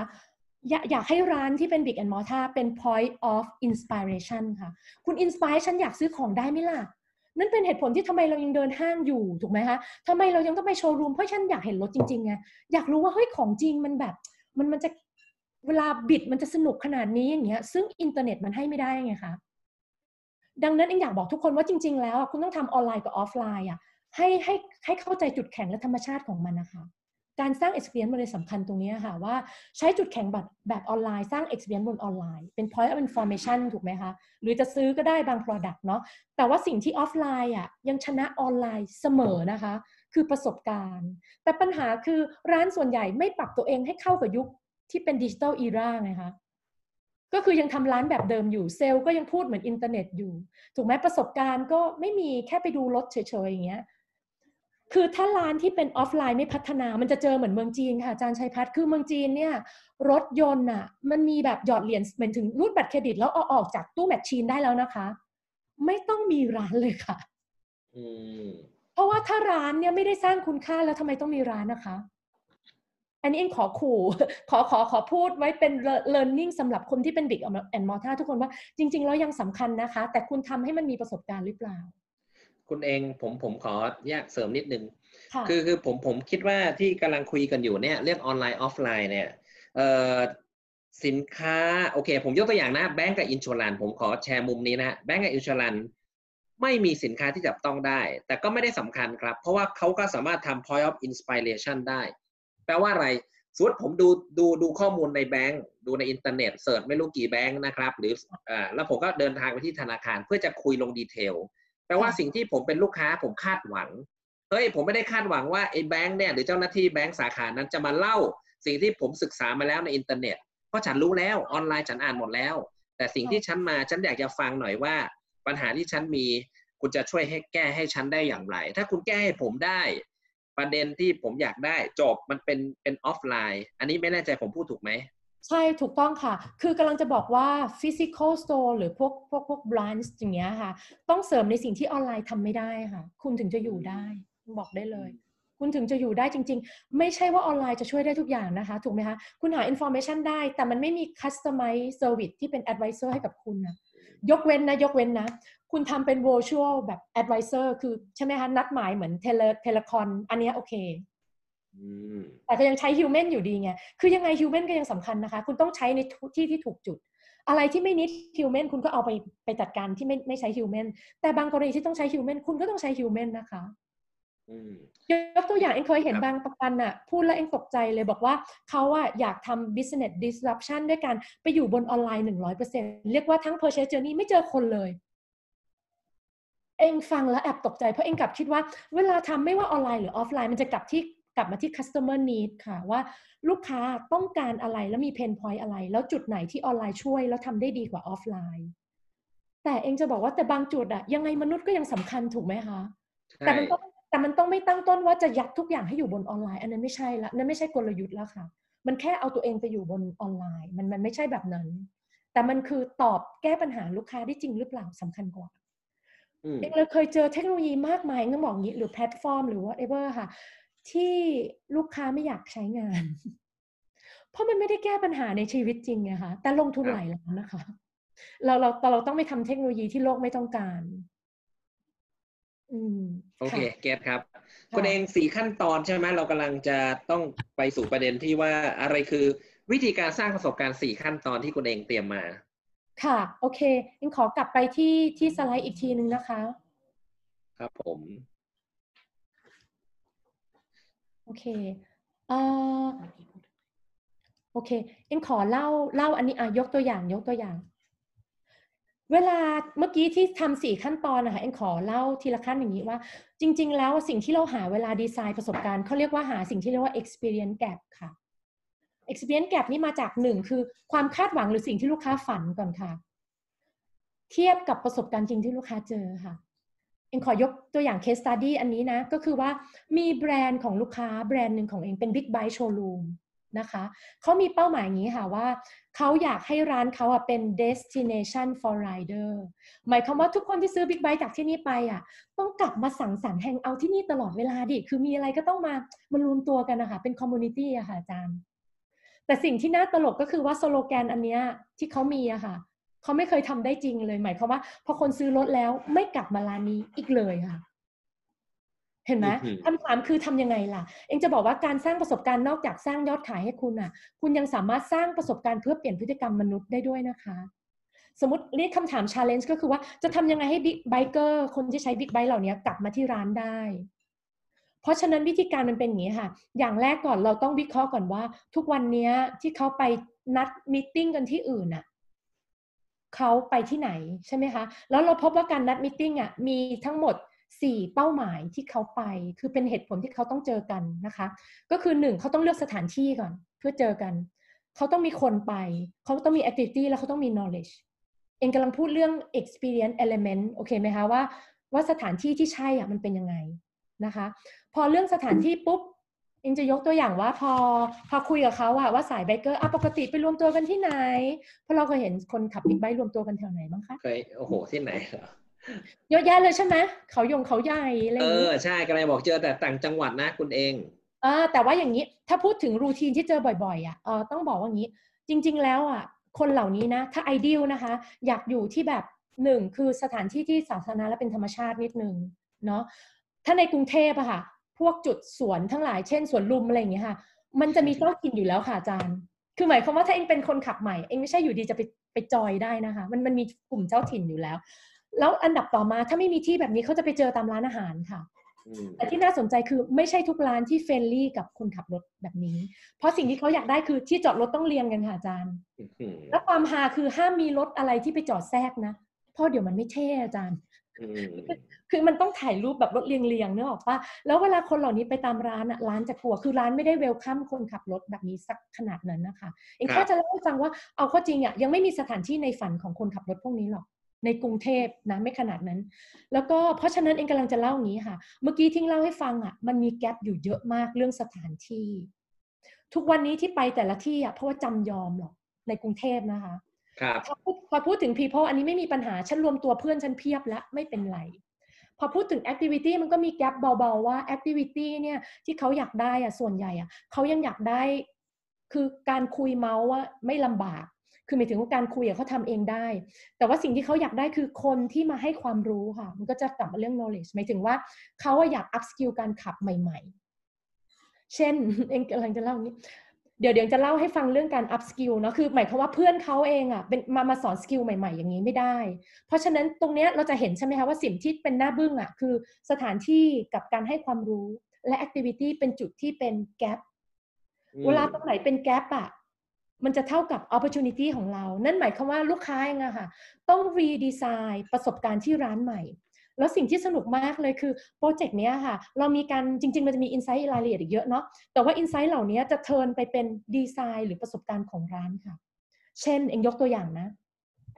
ความฝันของคุณกลุ่มนี้ที่อยากได้คือจุดที่นั่งคุยกันสมมติมีห้องใช่ไหมคะรถอะต้องเห็นอยู่ที่กระจกที่เหมือนเหมือนเหมือนห้องต้องเป็นกระจกแล้วข้างนอกเห็นรถมอเตอร์ไซค์ได้เพราะอะไรรู้ไหมคะถ้าใครขับมอเตอร์ไซค์จะเข้าใจบิ๊กไบค์เนี่ยเขาเรียกว่าต้อง appreciate รถค่ะ ต้องแบบว่า ลูกรักฉันอยู่ตรงนี้เออฉันไปเปลี่ยนท่อใหม่ดูสิคือต้องคุยกับเพื่อนผู้ชายด้วยกันได้อะนี่คือที่ในฝันเลยนะ ที่แบบเห็นรถแล้วก็นั่งคุยกันได้ในห้องแอร์เย็นๆน่ะเองแค่กำลังยกตัวอย่างว่า คุณเห็นไหมว่ายุคนี้ไม่ใช่ให้ดีไซเนอร์มาดีไซน์สถานที่แล้วนะคะ ดีไซเนอร์ต้องต้องมาทีหลังอย่างแรกคุณเข้าใจ user ที่ใช้งานก่อน เหมือนกันเลยอันนี้ apply กับสถานที่ทุกอย่าง apply กับแพลตฟอร์มเว็บไซต์ของคุณเหมือนกันหมดเลย user อยากได้อะไรล่ะ ถูกไหม ไม่ใช่จะสร้างอะไรก็สร้าง ไม่ใช่เอาดีไซเนอร์อะไรมาลงก็ลง ในขณะเดียวกันสินค้าก็เช่นกันค่ะ หมดยุคที่ให้โรงงานน่ะคิดสินค้าให้คุณแล้วนะคะ เพราะว่าโรงงานเขาไม่เข้าใจหรอกว่ายูเซอร์ต้องการอะไร ถูกไหมเพราะฉะนั้นการผลิตสินค้าในยุคปัจจุบันน่ะเขาดีไซน์มาจากความต้องการของมนุษย์แล้วอะค่ะเองขอยกตัวอย่างอีกอันนึง คือตอนนั้นเองคุยอินไซต์เรื่องการปรุงอาหารของคนต่างจังหวัดอะค่ะเราพบว่าอาหารน่ะส่วนใหญ่จะมีสิ่งที่เรียกว่าสามเกลือเสมอเลยค่ะอาจารย์ สามเกลือคือมีกระเทียมพริกไทยผักชี คือสามอันนี้จะต้องอยู่ด้วยกันบ่อยๆนะคะ ปกติอะคนน่ะทำแต่ผงปรุงรสกันมาตลอดถูกไหมคะ แต่แต่ว่าสิ่งนี้เป็นสิ่งที่คนต้องใส่เพิ่มตลอดเวลาหมายถึงอันนี้ target mass นะคะโรงงานไม่เคยคิดถึงสิ่งนี้เลยค่ะ จนมีวันหนึ่งเราคิด product นี้ขึ้นมาค่ะอาจารย์เชื่อไหมว่าขายดีมากแข่งกับผงปรุงรสได้เลย คือแต่ถ้าเป็นสายโรงงานเขาก็จะคิดแต่ product ที่ตัวเองทำอยู่ในปัจจุบันเสมอไงคะหรือให้เป็นผงปรุงรสที่ดีกว่าเดิมอีกนิดนึง อันเนี้ยเขาเรียกว่า incremental change ค่ะอาจารย์คนน่ะ ไม่ค่อยสนใจคือทำของเดิมให้ดีกว่าเดิมนิดนึง มนุษย์อะไม่ค่อยตื่นเต้น แต่ถ้าอืมคุณทำของใหม่เราเรียกว่า disrupt change คนจะตื่นเต้นและให้คุณค่ากับมันค่ะดังนั้นเองแค่จะพูดว่าการดีไซน์ประสบการณ์อะมันใช้ได้ทั้งสินค้าเซอร์วิสบริการทั้งหมดเลย แล้วก็มันมันดีไซน์จากความต้องการลูกค้าจริง ๆ ค่ะ เนาะโอเคดังนั้นเองขอสรุปอีกทีว่าขั้นตอนมันก็คือหนึ่งเข้าใจความต้องการลูกค้าสองค่อยมาออกแบบว่าคุณจะต้องทำสินค้าบริการแบบไหนส่งมอบยังไงนะคะ เมื่อกี้เราจะเห็น experience gap ถูกไหมคะเราจะรู้เลย โอเค ตกลงโชว์รูมนี้มันต้องเป็นยังไง เรามีช่างเก่งๆ เฮ้ย เราช่างเก่งๆ มาสอนคนเหล่านี้ดีเขาอยากรู้จะตาย อันที่เองอยากให้เห็น insight ที่น่ารักอีกอันหนึงนะคะ จริงๆ แล้วอะแบรนด์อะชอบคิดว่าลูกค้ามาซื้อเพราะ CC สูง พวกบิ๊กไบค์อะมันต้อง CC สูงถึงจะเท่ถูกไหมคะอืมแต่คุณรู้ไหมว่าคอน sumer ไม่ได้มองแบบนี้ ให้ถ่ายว่าคอน sumer มองไงขับพวกเนี้ยมันจะเท่เมื่อไหร่ อ่า เห็นไหมมันต้องรู้ว่าเท่เมื่อไหร่ อ่า พวกเสียงซื้อดัของเสียงดัง เสียงดัง อ่า เสียงดัง เกือบได้ค่ะอาจารย์ นี่ต้องเป็นแบบนี้เขาเรียกว่าท่าเข่าเช็ดพื้นค่ะอาจารย์อ๋อถ้าเข่าเช็ดพื้น คือหมายความว่า โอเค ถ้าเข่าเช็ดพื้นเพราะว่าทุกคนอะใฝ่ฝันว่าฉันต้องมีสกิลแบบนี้แบบracer แบบนักแข่งบนบนบนบนสนาม professional ค่ะอาจารย์ แล้วพอเราอะนะคะทำให้เขาอะได้ upskill คือมีคนมาสอนเรื่องเนี้ยอาจารย์เชื่อไหมว่าคนอะใช้คำว่าล้นหลามเลยมาที่โชว์รูมเราอะค่ะทั้งทั้งที่ก่อนหน้านี้ยังไม่เคยมีใครมาเลย ที่ผ่านมาลูกค้าอะวิธีการเชิญชวนก็คือหนึ่งให้ของแถมค่ะอาจารย์ เห็นไหมว่าหลายครั้งเวลาเราอยากควบคุมหรือเขาเรียกอะไรเปลี่ยนพฤติกรรมมนุษย์อะเราใช้วิธีที่มนุษย์ไม่อยากได้อะ เช่น คุณให้ของแถมเขาคุณให้โปรโมชั่นเขามันดูน่าเบื่ออาจารย์ มันไม่ได้ตอบปัญหาเขาจริงๆอะค่ะ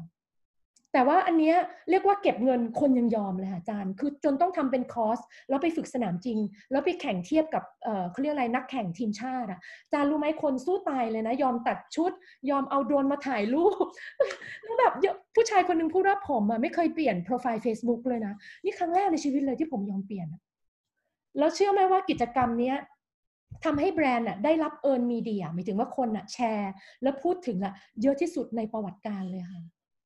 คุณเองแน่นอนแล้วสุดท้ายต้องได้ยอดขายด้วยถูกหรือไม่ แน่นอนถูกต้องเพราะเอ็งจะบอกว่ารถพวกนี้เป็นเรื่อง passion ค่ะอาจารย์พอเขามีกลุ่มอะเขาก็จะเรียกเพื่อนมารวมขึ้นเรื่อยๆ ไม่ต่างกับหม้อทอดไร้น้ำมันค่ะอาจารย์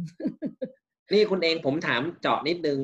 ค่ะนะพอดีหลายคนก็สงสัยอยู่ อย่างค่ะตะเกียคุณคุณเองเล่าให้เราฟังว่า เฮ้ยแบรนด์คิดอย่างนี้ ซื้อไบอ่าบิ๊กไบซีซีสูง ค่ะแบรนด์สิ่งชอบที่ลูกค้าต้องการเมื่อกี้ผมก็เดานะ ผมใช้ว่าผมเดานะเอ้ยต้องเสียงดังๆปึ้นปึ้นปึ้นแต่อันนั้นจริงคือมันผิดจริงๆมันผิดเพราะว่าความฝันสูงสุดคือได้เอาเข่าแตะโค้งคำถามครับคุณค่ะเองแชร์ได้ไหมว่า finding นี้ได้มายังไงครับ สุดท้ายเรารู้ว่าได้เข่าแตะโค้งเช่น สัมภาษณ์ หรือยังไงหรือสังเกตโอเคสัมภาษณ์โอเคกี่คนอะไรอย่างเงี้ยแชร์หน่อยแชร์หน่อยค่ะ จริงๆเอ่อ approach อะ ของงานนี้นะคะ เราใช้จากการสัมภาษณ์ค่ะ เวลาสัมภาษณ์อืมเราจะเรียกคนที่เป็นคือต้องบอกจริงๆอะรถบิ๊กไบค์มีหลาย segment นะคะครัแต่เนี้ยเป็น segment ที่เป็นสายสปอร์ตค่ะ มันจะมีสาย adventure ด้วยก็คือไปลุยในที่ที่เป็นแบบเป็นออฟโรดอะค่ะ ความฝันอืมอันนั้นอะก็จะไม่ใช่เข่าเช็ดพื้นค่ะอาจารย์ครัอันนั้นอะความฝันจะเป็นแบบได้ไปลุยที่ฮิมาลายาอะไรอย่างเงี้ยจะเป็นอีกแบบหนึ่งไม่ถึงครับว่าไปอยู่ แต่ว่าอันเนี้ยก็จะเป็น segment ที่เป็น racer เราผ่านการคุยค่ะ แต่ต้องบอกอาจารย์อย่างนี้นะคะ การหา insight อะคนชอบคิดว่าง่ายก็คือก็ถามถามไปสิ แต่เองจะบอกว่าจริง ๆ แล้วอะไม่ไม่ง่ายนะคะ คนที่เป็น professional อะจะเข้าใจวิธีแกะกล่องดำพวกนี้ค่ะ ยกตัวอย่างนะคะอาจารย์ อย่างเช่นท่านถามอาจารย์ว่า มือถืออีกสิบปีข้างหน้าเป็นยังไงโอ้โหอาจารย์ครับถูกไหมคะใช่ไหมครับเข้าใจโดยเฉพาะสินค้า innovation ที่ทำมาทั้งหมดอะ การถามคำถามตรงๆอะตอบไม่ได้หรอกค่ะ แต่ว่าสิ่งที่เราทำนะคะ เวลาคิดอะไรเราอยากมี fresh idea เกี่ยวกับสินค้าเราอะเราจะเริ่มตั้งต้นจากปัญหาและความต้องการลูกค้าในปัจจุบันก่อนคือคือหมายถึงว่าเราเริ่มจากสิ่งมีมีสองสิ่งที่เองจะใช้บ่อยคือ unmet need ค่ะ unmet need เหมือนกับที่สิบล้อบอกว่า Google อะแก้ปัญหาเรื่องชนสะพานลอยไม่ได้ นั่นคือ unmet need กับ pain point สองอันเนี้ยสำคัญที่จะเอามาเป็น springboard ในการคิด product หรือ innovation ใหม่ๆอะค่ะอาจารย์อืมเพราะฉะนั้นต้องมี professional ช่วยในการในการถามเรามีเทคนิคเยอะนะคะ บางทีอะบางคำถามถ้าเขาไม่อยากตอบ เรามีเทคนิคในการโปรเจกต์ให้พูดถึงคนอื่น หรือว่าพูดเป็นภาพเราเรามีวิธีเยอะมาก เองมีการศึกษาตั้งแต่แบบวิธีการถามแบบ FBI เลยนะคะอืม คือคือขอท้าว่า professional เราจะรู้วิธีถึงแม้บางอย่างที่อาจารย์ไม่อยากบอกเองจะรู้ว่าจะถามมาได้ยังไง ครับ คุณเองเพณราะว่ามัน skill ครับค่ะคุณเองอย่างนี้ผมผมผมเชื่อว่าเอ่อทุกท่านกำลังฟังอยู่ตอนนี้นะครับ ก็สนสนใจสงสัยมากว่าทุกคนนะที่เป็นเอ่อคนที่อยู่ในห้องนี้เป็นผู้ประกอบการเป็นผู้บริหารแต่ละคนมาจากแบงก์มาจากอินช r ลันค่ะมีทั้งขายแหนมนะครับ มีขายเครื่องมือวิทยาศาสตร์ ขายเสาเข็มโอ้ so many เยอะมากในห้องนี้ ทีนี้ ผมมั่นใจนะครับ เพื่อนๆทุกคนที่กำลังฟังอยู่เนี่ย ทุกคนก็อยากจะรู้ว่า เฮ้ย แน่นอนเราคิดเองเออเองมันคงไม่ work เราต้องหา customer insight ซึ่งทุกคนรู้นี่บางคนก็แชทมา เอ๊ะมันคือ empathize หรือเปล่า หรือว่าใช่ใช่การค่ะทำ design thinking ถูกค่ะใช่ไหมถูกค่ะมันคือใช่ค่ะ empathize ใช่ไหมอ่าทีนี้ใช่คุณเองครับ ผมพูดอย่างนี้ คนมีกะตังค์ คนมีเงินมี budget นะฮะผมก็เชียร์นะครับว่าไปจ้างเอเจนซี่จะจ้างคุณเองหรือจ้างใครก็ไม่ว่ากันอันนี้ แต่ว่าการจ้าง professional ที่ใช่ค่ะ นะที่ไม่ใช่ตัวปลอมนะ ผมว่าคุณน่าจะได้ finding ที่ดี ทีนี้ค่ะ to be fair กับผู้ประกอบการนะคุณเองโอเคนะเราคนไทยเนี่ยมีผู้ประกอบการที่ budget นะ ตอนนี้โควิด นี่เจ๊กอักโอเคทีนี้เขาถามผมเนี่ยเมื่อกี้เขาถามซึ่งผมก็อยากจะถามนะครับว่า เอ๊ะ คุณเองมีคำแนะนำดีๆ ให้พวกเราไหมครับ ว่าถ้ายังไม่มีปัญญาที่จะจ้างเอเจนซี่จะทำยังไงดีให้หาอินไซต์อะขออนุญาต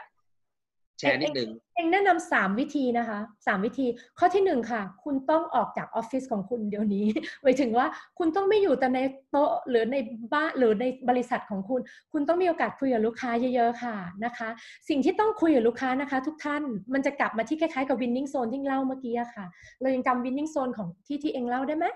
ว่าข้อที่หนึ่งค่ะ คุณต้องถามลูกค้าเยอะๆว่าเอาสินค้าคุณไปใช้ทำอะไร ถูกไหม เอาสินค้าไปแก้ปัญหาอะไร แล้วมีอะไรไหมที่แก้ไม่ได้เหมือนพี่สิบล้อที่พูดว่า Google มันก็แก้บางเรื่องไม่ได้เหมือนกัน อย่างนั้นนะคะเนาะหนึ่งต้องชวนลูกค้าคุยเยอะๆค่ะ คืออันนี้จะพูดยากขึ้นอยู่กับสินค้าคุณเป็นอะไร เช่นคุณบอกว่าคุณเป็นเอ่ออะไรดีอะตู้เย็นคุณก็ต้องรู้ว่า ลูกค้ายังยังมีปัญหาอะไรเกี่ยวกับตู้เย็น คุณเป็นเนี่ยทำอะไรบ้างมีมีผลิต B2B ก็ได้ค่ะ อย่างเช่นถ้าคุณขายอุปกรณ์ให้กับโรงงาน คุณต้องถามโรงงานเลยว่า โรงงานมีปัญหาอะไรบ้างที่เกี่ยวข้องกับ Product แล้ว Product คุณยังทำหน้าที่ไม่ได้อะอืมนั่นคือสิ่งที่ต้องถามอันดับต่อมานะคะ อันนี้สำคัญมากเลยคือ แล้วสินค้าคุณอะจุดแข็งคืออะไรทุกวันนี้ที่จ่ายตังค์ให้เราอะเพราะอะไร เรื่องเนี้ยเชื่อไหมคะว่าบางคนน่ะตอบไม่ได้ ซึ่งนัดเรื่องซึ่งไม่ได้ ทุกคนต้องตอบได้นะคะ คือคุณต้องรู้ว่าจุดแข็งคุณคืออะไรเหตุผลเพราะว่าข้อที่หนึ่งอย่างนี้นะคะ ถ้าคุณอยาก scale up business อะค่ะ คุณต้องเอาจุดแข็งอันนี้แหละไป inspire คนอื่นค่ะอาจารย์ เพราะว่าสิ่งนี้แหละจะทำให้คุณหาลูกค้าใหม่ ๆ เข้ามาได้ คุณเองถ้าถ้าเป็นแบงก์ก็ถามคำถามว่าเอ่อปัญหาในการกู้คืออะไรก็ถามไปแล้วสุดท้ายอะถูกถามหน่อยค่ะทำไมถึงมากู้แบงก์ของหนูคะใช่ไหม ถูกต้องถูกต้องเพราะอะไรถึงใช้แบงก์ของเราครับใช่ใช่อย่างเช่นอ่าพอดีเห็นโฆษณาพูดแบบนี้แบบนี้ หรือเพื่อนของเพื่อนเป็นคนบอกว่าแบงค์นี้นะเอ่อพนักงานจะรู้เรื่องพูดพูดคุยรู้เรื่องสุด อันนี้มั่วๆนะหรือว่าแบงค์นี้ถนัด SME ที่สุดอย่างเงี้ยเราจะได้รู้ว่าเฮ้ยมันมีจุดแข็งเราอยู่ในนี้ไหมอย่างเงี้ยค่ะ แล้วก็อันดับต่อมาอันนึงอันนี้อยากเน้นเลยนะทุกท่านจงมองจับตามองคู่แข่งขันเยอะๆค่ะ ทีนี้การต่อสู้คู่แข่งขันเองขอเล่าแบบนักกลยุทธ์นิดนึงนะคะพอพอดีจุดจุดแข็งของเราก็คือเราเราคิดว่าการวิเคราะห์คือเรื่องสำคัญ คุณสมมติคู่แข่งคุณมีสามรายสมมตินะคะ ทุกท่านลองจดเลย คู่แข่งมีสามราย คุณต้องตอบให้ได้ว่าคู่แข่งคุณจุดแข็งจุดอ่อนคืออะไระค่ะแล้ววิธีต่อสู้กันนะคะ ทุกคนคือเราจะเลือกจุดที่คู่แข่งไม่ถนัดค่ะ แล้วเราจะเล่นเกมคือเน้นกลยุทธ์ตรงนั้นละค่ะนะคะ ร้ายกาจจังเลยคุณเองใช่เพราะว่ามันมันมีหลายคนที่ทำผิดก็คือเขาเขาเรียกว่าหลงทางดีกว่าเนาะไปทำในสิ่งที่คู่แข่งทำเยอะแล้วอะคุณจะกลายเป็นผู้ตามตลอดไปถูกไหมคะเขาบอกว่าถ้าอยากชนะในเกมการตลาดอะ จงเรียกคู่แข่งมาเล่นเกมที่ไม่ถนัดค่ะ คุณเองลองยกตัวอย่างหน่อยได้ไหมเท่าที่จะยกได้เออได้ได้เลยค่ะเองยกตัวอย่างนะ สมมติคุณบอกว่าคุณอยากทำแพลตฟอร์มแข่งกับ Netflix อะอันนี้เป็นเคสจริงเลยแล้วกันอะลูกค้าเองอะเป็นสาย telco ค่ะไม่ไม่ไม่ไม่ต้องพูดชื่อยี่ห้อแล้วกันเนาะเป็นลูกค้าอ่าโอเคโอเคเทลโก้ก็คือพวกเอ่อโทรศัพท์ network ของโทรศัพท์มือถืออะค่ะ มันมีคำถามว่าถ้าเขามีคอนเทนต์อะแต่คอน sumer ทุกคนพูดว่าฉันมี Netflix แล้ว ฉันไม่อยากได้ content อันเนี้ยเราจะทำยังไงให้สู้แบรนด์ใหญ่ ๆ แบบเนี้ยได้อะมันยากใช่ไหมอาจารย์ดูสิ ใช่ ฟังดูมันยากเหมือนกับ Google เมื่อกี้เลยอะ ทีนี้ประเด็นก็คือพอเราศึกษาจริงๆอะ Netflix จุดจุดแข็งก่อนนะ คือมี original content ถูกไหมคะ user experience ดีมากเลยคือ ดูจบตอนนี้ตรงนี้กลับมาอีกทียังยังเจอตรงนี้อยู่หนังเกาหลีของเองอะยังเจอจุดเดิมอยู่ แต่ว่าประเด็นก็คือมีจุดอ่อนอันหนึง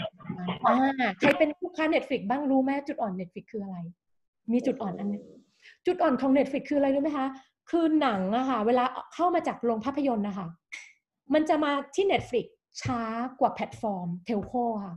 อืมคุณเห็นไหมครับมันมันมันตรงกับที่บอกว่า winning zone คืออะไรเห็นไหม winning zone คือจุดที่คู่แข่งทำไม่ได้และลูกค้าอยากได้ค่ะ มันจะมีลูกค้ากลุ่มหนึ่งค่ะอาจารย์ที่เป็นคนบ้าหนังค่ะ แล้วรู้สึกว่าถ้าหนังอะไรเข้าโรงแล้วฉันพลาดฉันต้องดูต่อคนแรก ไม่งั้นไปคุยกับเพื่อนแบบเอาอะอุ้ยเขาพูดหนังเรื่องนี้แกยังไม่ดูหรออะไรอย่างงี้ใช่ไหมอาจารย์เงี้ยใช่เนี่ยเพราะฉะนั้นถ้าเจอคอหนังอะจงขยี้ถึงความสปีดกว่าของเราตรงนี้ อันนี้แค่ยกตัวอย่างนะคะอาจารย์ เพราะว่าประเด็นนี้ก็คือเรียกคู่แข่งมาเล่นเกมที่ไม่ถนัด ก็คือเราจะต้องไปที่วินนิ่งโซนของเรา สิ่งที่ลูกค้าอยากได้เรามีแต่คู่แข่งไม่มีถูกไหมฮะ ใช่ใช่ค่ะ แต่ต้องเป็นอืมสิ่งที่ cons- เอ่อ customer ต้องการด้วยนะคะ ถูกไหมใช่ต้องเป็นสิ่งที่ customer ต้องการด้วยจุดที่เป็น winning zone เนี่ยสำคัญมากตรงที่เป็นติ๊กสีเขียวที่เองโชว์ให้ดูอะค่ะ ครับนะคะโอเค เพราะฉะนั้นเนี่ยทุกคนน่ะ จริง ๆ อันเนี้ยเองอยากให้เป็นเหมือน foundation ในการทำทุก marketing activity ด้วยซ้ำไป แม้แต่ตรวจโบรชัวนะคะเอาผู้ประกอบการ SME ก็ได้ แม้แต่คุณตรวจโบรชัวอันหนึงที่จะไปแปะตามตามที่ไหนก็ตามอะ คุณยังต้องคิดเรื่องนี้เลยค่ะว่าทำไมต้องเป็นคุณอะ แล้วทำไมไม่เป็นคู่แข่ง สมมติคุณขายชาบูก็ได้อะทำไมต้องเป็นชาบูเจ้าคุณอะเหมือนเหมือนกับหยกสดที่บอกว่าเลือกเขาสิ เพราะเขาเป็นเป็นเป็นเป็นใบเตยหนึ่งร้อยเปอร์เซ็นต์ไงคะอืม คุณไม่ใช่ขนมหวานที่แบบอะไรก็ได้เจ้าไหนก็มีอย่างเงี้ยไม่ได้ค่ะ ใช่ไหมคะหรือร้านแบบไอเบอรี่ที่อิงชอบอย่างเงี้ยร้านไอเบอรี่เนี่ยคือปกติอิงจะไม่ทานไอศครีมเลยแต่ร้านไอเบอรี่มีจุดขายชัดมากเลยอาจารย์ คือพูดความเป็นโฮมเมดแล้วเบสเป็นฟลุตอืมคือคือแท้ มันไม่มียี่ห้อไหนที่รู้สึกว่า deliver สิ่งนี้ให้ได้อะอย่างเงี้ยเป็นคุณเอต้งนการสัมภาษณ์ลูกค้านะครับ ผมผมเอ่อค่ะถามนะฮะ เองขอสควรจะสัมภาษณ์ควรจะสัมภาษณ์กี่คนที่เราคิดว่าเฮ้ยใช่แล้วนะครับแซมเปิลอะครับ โอเคอู้ถ้าคุยเรื่องนี้ยาวมากเลย ต้องบอกนี้ค่ะ เองขอให้คร่าวๆนะ การสัมภาษณ์ที่เล่ามาทั้งหมดนะคะ ทุกท่านเราเรียกว่า qualitative นะคะ เราไม่เน้นคนปริมาณมาก แต่เราเน้นความลึกของข้อมูล เพราะฉะนั้นจำนวน sample ต้องขึ้นอยู่กับคุณเลือก target แบบไหนก่อน เช่น เช่นยกตัวอย่างถ้าเองถามว่า อยากเข้าใจคนใช้เอ่อ grab ก็ได้อะ grab ที่แบบเหมือน grab มอเตอร์ไซค์ก็ได้ grab bike อะค่ะ เองอาจจะอยากสัมภาษณ์คนที่ใช้ grab bike ประจำเพื่อจะได้รู้ว่าจุดแข็งของ grab bike คืออะไร เองอาจจะสัมภาษณ์คนที่เคยใช้ grab bike แล้วหายไปแล้ว อันนี้เขาเรียกว่า lab user คือเกิดอะไรขึ้นนะถ้าเจอแบบนี้เยอะ business เราจะ fail เราต้องดักคนกลุ่มนี้ไว้ก่อนว่ามีปัญหาอะไรเขาถึงหยุดใช้ไป กับอีกข้อหนึ่งคือ คนที่ใช้มอเตอร์ไซค์ประจำแต่ไม่เห็นมาใช้ grab เลยอะ ใช้มอเตอร์ไซค์รับจ้างนะคะ สมมติสมมติ หรือว่าเดินทางประจำเลยแต่ทำไมไม่ใช้ grab เพราะฉะนั้นแต่ละกลุ่มอะคือคือเพราะฉะนั้นแต่ละอย่างน้อยอะทุกอันอะต้องมีหนึ่งกลุ่มอย่างน้อยนะคะ แต่ว่าจริง ๆ การสัมภาษณ์พวกนี้มันมีมันมีทั้งแบบกลุ่มแบบเดี่ยวแบบคู่ค่ะอาจารย์ขึ้นอยู่กับสิ่งที่เราคุยเป็นความลับขนาดไหนค่ะบางเรื่องที่มัน personal สุด ๆ เช่น พูดเรื่องอะไรที่ personal อย่างเช่นเองเคยทำเรื่องถุงยางเงี้ยอาจารย์มันก็ต้องคุยเดี่ยวเนาะ หรือพูดเรื่องอะไรที่มัน personal มากๆเล่นธุรกิจ อย่างเช่น เอาเชฟมาคุยเชฟห้าดาวมาคุยกันอย่างเงี้ยเราก็เอามารวมกันไม่ได้ เพราะว่าเขามีเคล็ดลับอะไรของเขานี่แค่ยกตัวอย่างนะคะ แต่อยากบอกทุกคนนี้ค่ะเมื่อกี้วิธีที่หนึ่งคือ interview ถูกไหมคะการสัมภาษณ์เองมีสองวิธีที่อยากบอกทุกคนแล้วลองทำเองได้เลยค่ะ วิธีที่สองเราเรียกว่าสังเกตอะค่ะคุณจงสังเกตดิแล้วว่าเวลาลูกค้าใช้งานสินค้าคุณอะเขามีปัญหาอะไรบ้าง คุณจงไปดูเวลาเขาใช้งานจริง ๆ นะ ว่าเขามีปัญหาอะไร องยกตัวอย่างขนาดมาร์กเนาะที่ที่ช่วงนี้โควิด เราใช้กันเยอะค่ะ เราสังเกตสิว่าคนมีปัญหาเยอะมากเลย เช่นใช้แล้วหาย คนถึงต้องใช้เอซื้อที่ห้อยมาถูกไหมคะ ใช้แล้วไม่สวย พวกแบรนด์เสื้อผ้าถึงต้องแบบมีเสื้อแล้วก็มีลายผ้าเดียวกันมาอย่างเงี้ยหรือว่าใช้แล้วเออเป็นสิวโลจูคิสอะค่ะยังออกแบบที่ใช้แล้วมีคอลลาเจนเลยค่ะอาจารย์ เห็นไหมคือหน้าที่คุณคือแก้ปัญหา ฉะนั้นคุณต้องสังเกตเยอะๆว่าลูกค้ามีปัญหาอะไร อีกข้อหนึ่งที่อยากฝากไว้คือเขาเรียกว่า immersive หรือ ethnography ค่ะคือหมายถึงว่าคุณต้องทำตัวเป็นลูกค้าเลย คุณจะได้อินไงเช่นถ้าเขาบอกว่าอะเหมือนโรงพยาบาลจุฬาเนี่ยเองเคยใช้บริการตอนคุณพ่อไม่สบายตีห้าค่ะเองอึ้งมากเลย คุณลองรอลองรอดูแล้วเห็น process ตั้งแต่ตีห้าถึงตอนเที่ยงเนี้ย คุณจะเข้าใจเลยลูกค้าต้องเจออะไรบ้าง แล้วคุณจะกลับมาดีไซน์ experience ได้เลยใช่ไหม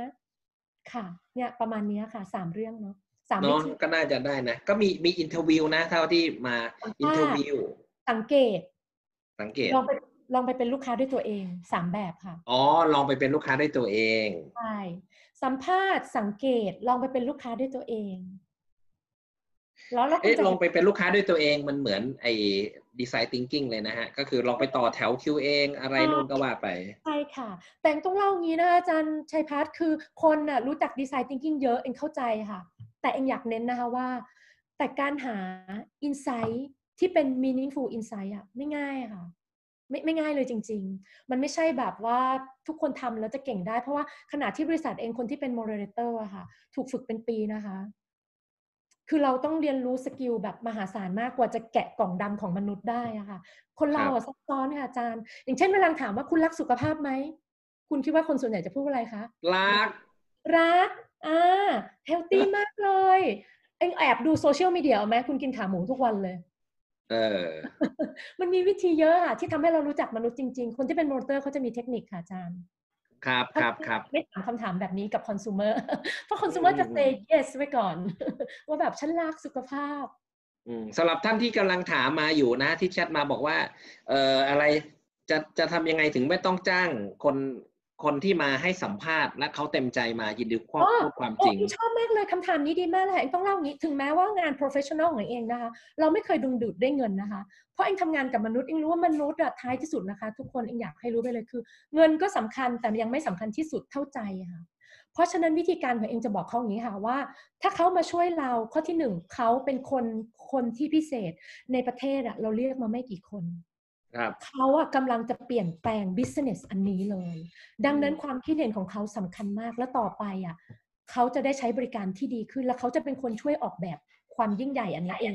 อะไรอย่างเงี้ยอ่าเข้าใจไหมเออเข้าใจไหมคะอย่างเช่นไบเกอร์เราก็จะคุยว่าเราอยากหาที่ที่ดีที่สุดให้ไบเกอร์ในกรุงเทพอะคุณมาช่วยเราได้ไหมอืมอืมเป็นเป็นเป็นอาจารย์อาจารย์อยากมาไหมล่ะ ใช่ไหมอยากคะอยากอยากแต่แค่ว่าเพราะว่าเราทำกับมนุษย์เรารู้ว่าการจูงใจมนุษย์อะมันต้อง by heart และ by head ทั้งสองอันไง คือคืออย่าเอาเงินไปฟาดอย่างเดียวไม่มีประโยชน์ ยกเว้นคุณต้องฟาดเยอะ แต่ว่ามันก็จำเป็นไหมล่ะใช่ไหมเออคุณคุณเองประสบการณ์ของเราที่เป็น moderator มืออาชีพเนี่ยจะรู้เลยใช่ไหมว่าลูกค้ามันเขาเรียกว่า fake หรือเปล่า ให้ความโอ้โหข้อเท็จจริงหรือเปล่าอาจารย์คะเป็นคำถามที่ดีมากจะบอกว่าเองขอเวลาแค่ไม่กี่ประโยคเองรู้เลยคนนี้ไม่ใช่ตัวจริงค่ะ เช่นอืมเอานะสมมติสมมติอาจารย์บอกว่าอาจารย์ขับบิ๊กไบค์ถูกไหมคะ เอ็งจะบอกอาจารย์เอ็งจะถามอาจารย์เลยรุ่นอะไร ตรงตรงสกรูที่ตรงที่จับอะเป็นสีอะไร แล้วเวลาขับอะเสียงมันประมาณไหนแซดเห็นไหมคะอาจารย์ตอบไปได้เอาผงซักฟอกก็ได้เอาผงซักฟอกเอาใช้บรีสเหรอคะบรีสแบบไหนนะคะ กล่องสีอะไรนะคะ เอ๊ะมันมีรูปอะไรเหรอคะ เอ๊ะแล้วตรงผงผงมันอะมันมีสีอะไรอยู่บ้างนะ เห็นไหมคะอืมคือคือเองต้องเข้าใจบอกว่าเราอะ skillful มากจนเองเองคือไม่สามารถโกหกได้อีกอันหนึ่งนะเองจริงจะบอกเทคนิคทุกคนไว้เลย สิ่งหนึ่งที่คุณจะโกหกไม่ได้คือ body language ค่ะ ที่เองจะจับได้เสมอเลย คุณบอกว่าสินค้านี่ดีมากแต่หน้าไม่ใช่เลย อันเนี้ยจะดูรู้เลยค่ะอาจารย์ไม่ไม่จริง เราเราจะมีเทคนิคพิเศษที่เราอ่าน body language ได้เยอะมากค่ะ skill เราถูกฝึกมาแล้ว เองถึงบอกเองอ่านเรื่อง FBI เลยไงคะอาจารย์อื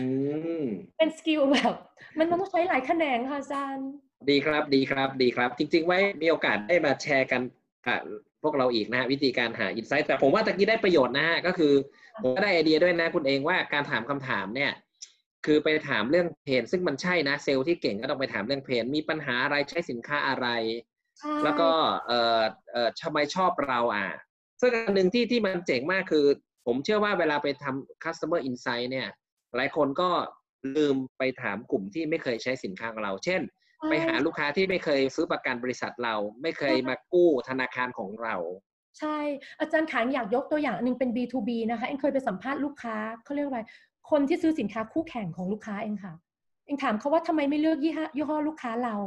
ถามที่โรงงานนะคะ รู้ไหมโรงงานพูดว่าอะไร เออขอโทษเป็นโรงแรมนะคะ ขายอินเทอร์เน็ตให้ แล้วโรงแรมนี้ไม่เลือกยี่ห้อของลูกค้าเอง เขาพูดว่าจริงๆอะยี่ห้อของลูกค้าเองอะไม่ได้มีผิดอะไรเลยนะ มันเหมือนของคู่แข่งค่ะ แต่สิ่งเดียวที่คู่แข่งนำเสนอก็คือว่า โรงแรมคุณเป็นโรงแรมห้าดาว ถ้าอินเทอร์เน็ตดับเมื่อไหร่อะเรื่องใหญ่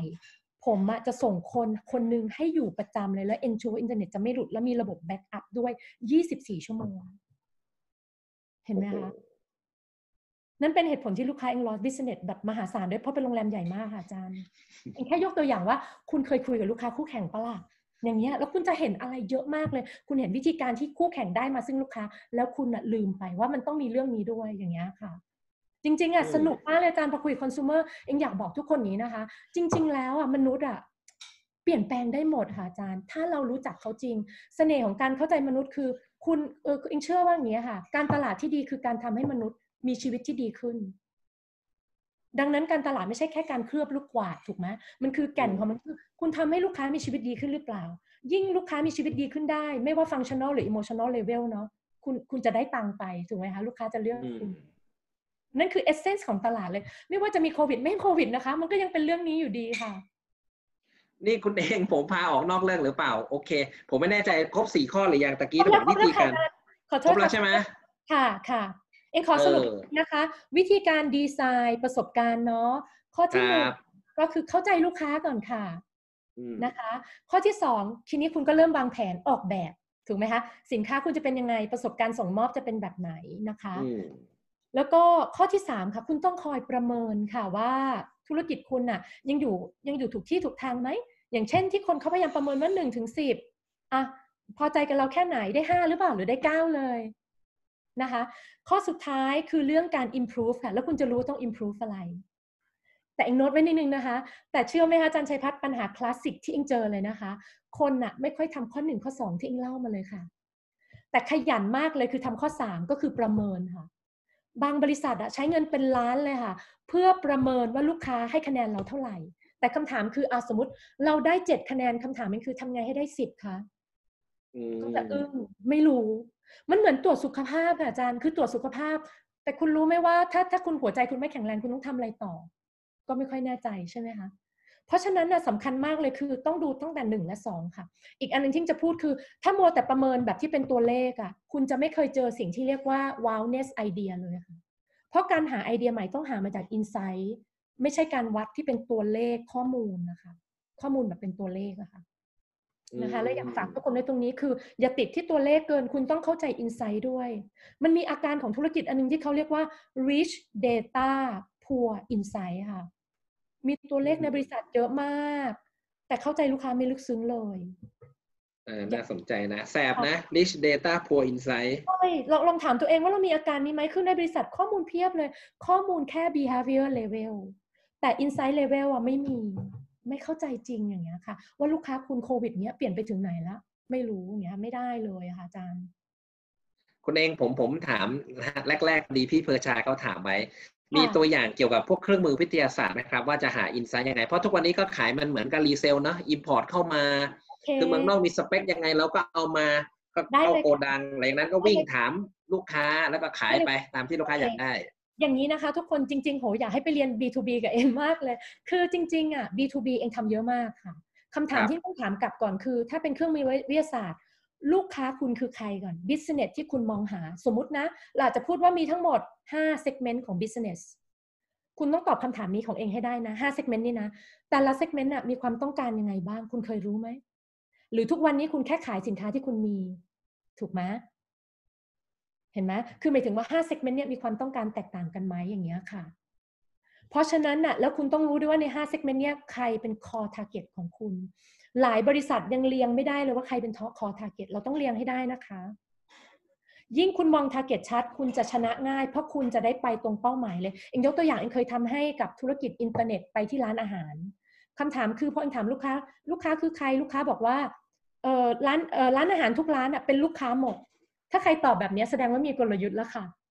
เพราะคุณยังไม่อ่าเริ่มไม่มีกลยุทธ์แล้วก็คือไม่เลือก กลยุทธ์คือต้องเลือกค่ะ เลือกสิ่งที่เขาเรียกว่า low resource high impact คือใช้คนเงินเวลาน้อยสุดได้ impact สูงสุด คือเราจะไม่เหนื่อยฟรีค่ะอาจารย์ทำน้อยต้องได้มาก นี่กฎของพาเรโตเนาะทีนี้ใช่จะเล่า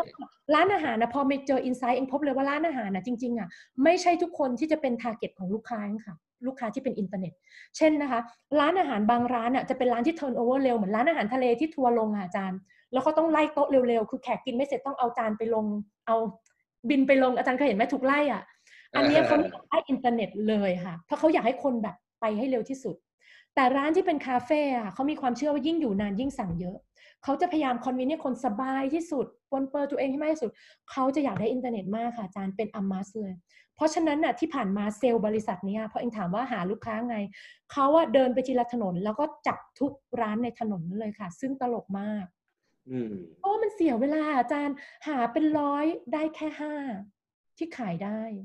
เห็นไหมอาจารย์มันแบบ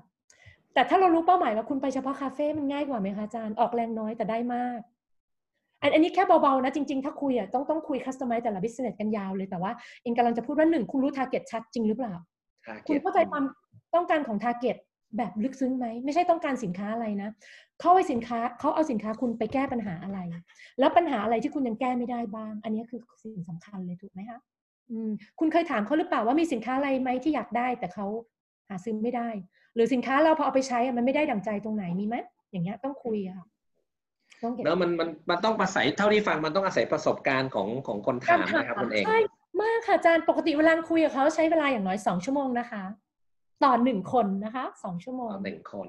ใช่ค่ะเวลาคุยกับ target นะคะ แต่มันจะผ่านไปอย่างรวดเร็วนะอาจารย์คือบรรยากาศในการคุยจะสนุกคนคนถูกสัมภาษณ์จะชอบค่ะครับผมผมคิดว่าคนที่ยังไม่มี budget นะครับในการจ้างเอเจนซี่ มืออาชีพหรืออะไรก็แล้ว แต่จะลองทำดูก็ไม่ได้ผิดอะไรนะฮะก็เพียงแต่ว่าหา customer ที่ใช่นะฮะคนที่เป็น user ของเรา เราต้องรู้ว่าครับเรากำลังคุยกับพี่คนนี้ที่ใช้สินค้าของเราตามที่คุณเองแนะนำก็เอ่อทำไมถึงชอบของเรา มีอะไรที่ยังไม่ได้ดังใจก็ถาม และจริงๆ ที่ผมเซ อันหนึ่งคือผมชอบนะ ไปหาคนที่มันไม่ใช่ของเรา คือเคยเสนอราคาไปสุดท้ายเขาไม่เลือกเราเขาไปเลือกคู่แข่ง ถูกต้องอย่างเช่นนะคะ ยกตัวอย่างลูกค้าเราเองอะบางทีซื้อหลายคนด้วยถูกไหมอย่างเช่น ลูกค้าเนี่ยซื้อจากซัพพลายเออร์สามราย เราอะเป็นลายที่สามที่มียอดขายน้อยสุดเลย คุณต้องตั้งคำถามแล้วแหละว่าเกิดอะไรขึ้นกับเบอร์หนึ่งเบอร์สองทำไมเขาซื้อไปอะทำไมเขาซื้อไปอย่างเงี้ยค่ะ ถูกไหมอะไรพวกเนี้ยคุณต้องไปไขความลับนั้นมาให้ได้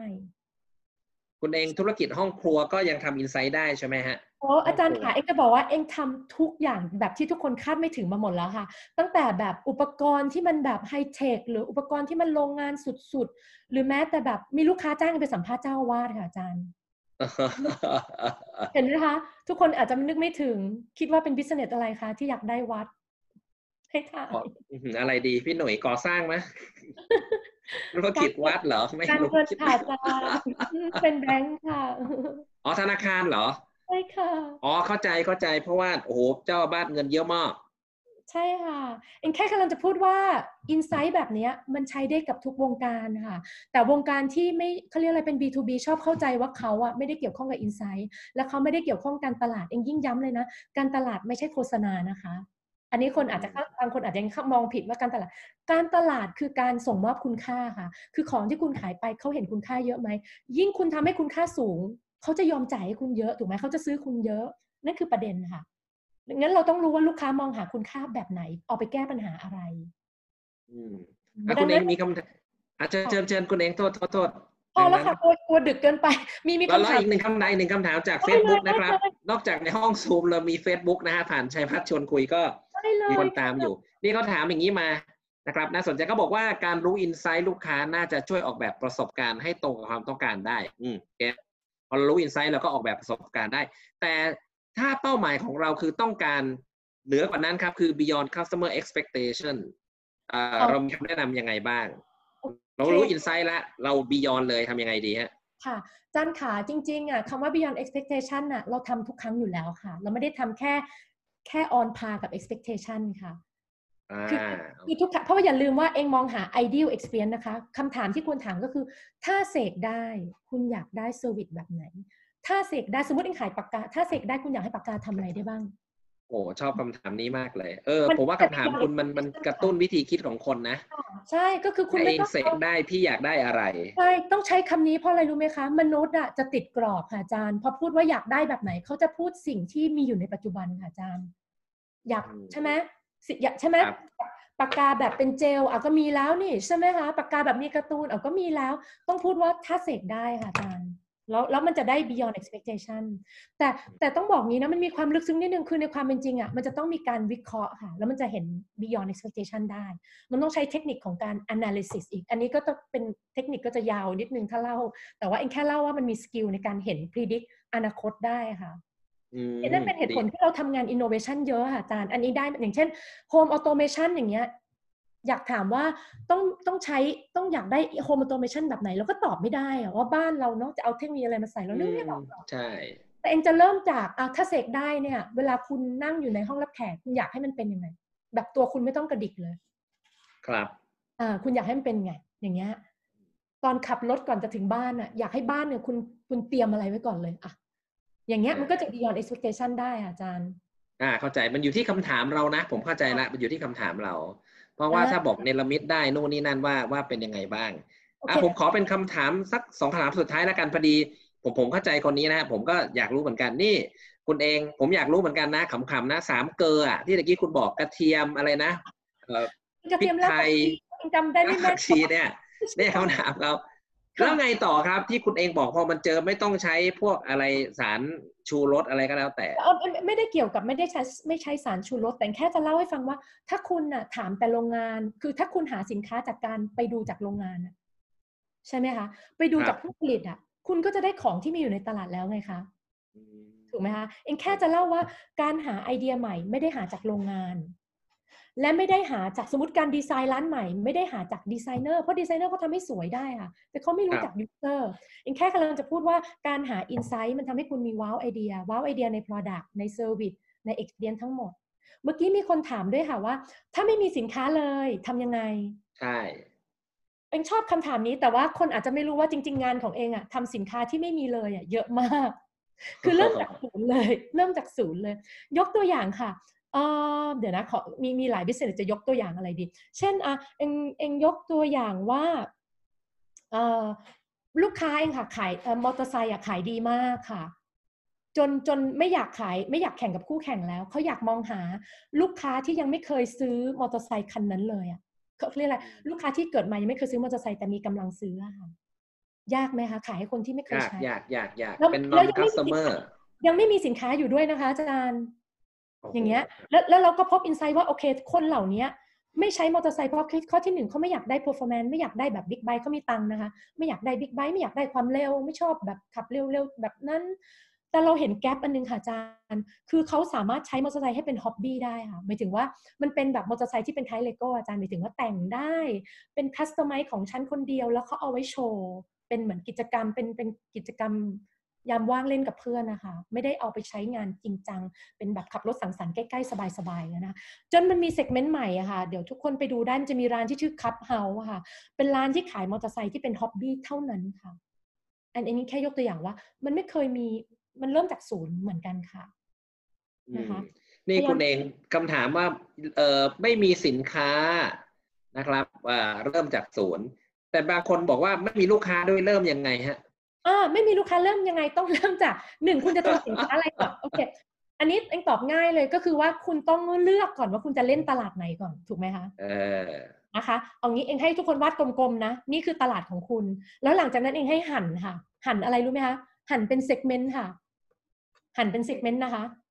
แล้วคุณก็เลือกว่า segment ไหนมีสิ่งที่เรียกว่า Market Gap เยอะที่สุด คำว่า Market Gap คืออะไรรู้ไหมคะ ก็คือว่ามีความต้องการที่ยังไม่ถูกตอบสนองมากที่สุด คุณลงเล่นตลาดนั้นเลยค่ะนี่เป็นแนวทางเองยกตัวอย่างนะ เวลาคนมาปรึกษาเองบอกว่าจะทำเครื่องสำอางเองจะรีบเบรกเลยว่า หยุด หยุดก่อน เพราะมันเป็นตลาดที่ red ocean สุด ๆ แล้ว ถ้าคุณไปเล่นน่ะ คุณต้องเจ๋งพอ คุณต้องหา winning zone ให้ได้นะ ถ้าหายากไปเล่นตลาดอื่นดีกว่าไหม อายกตัวอย่างอะช่วงนี้เองเห็นเหมือนร้านที่เป็นเครื่องซักผ้าแบบหยอดเหรียญนะคะ เยอะขึ้นเพราะเราเห็นไหมคะทุกคนเห็นไหมใช่คะโอ้ใช่ใช่ใช่ใช่นี่แหละสิ่งเหล่านี้มันมาจาก insight ทั้งนั้นเลยค่ะ อย่างเช่น อาจจะมีคนคิดขึ้นมาว่าโอเค ตลาดนี้น่าสนใจไหมนะ พอน่าสนใจปุ๊บ สิ่งที่ส่วนใหญ่เองจะทำก็คือเอาคนที่เป็น potential target อะค่ะมานั่งคุยว่ามันมีแนวโน้มที่จะเกิดขึ้นได้จริงไหมอืม ค่ะประมาณนั้นคือเอาเข้าจริงอะงานของเองอะจะมีมีสองแบบมีมีทุกแบบนะคะอาจารย์มีตั้งแต่หนึ่งไม่เคยมีสิ่งนั้นมาในโลก อันเนี้ยพวกแอปกับอินโนเวชันจะทำแบบนี้เยอะคือมาจากศูนย์ไม่มีสิ่งนั้นและไม่มีลูกค้าด้วย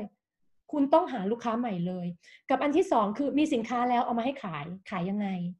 กับอีกคแบรับบนึงคือขายนานแล้วอยากสร้าง growth strategy คุณอยาก scale up business ให้โตขึ้น อันนั้นก็มี มีทุกแบบค่ะอาจารย์ หรือแบบมันจะตายแล้วทำไงดีช่วยช่วยช่วยเอามันขึ้นมาหน่อย ช่วยแบบ rejuvenate แบรนด์นี้ขึ้นมาหน่อยเงี้ยก็มีมีหลายเคสค่ะ มีมีหลายแบบมากครับ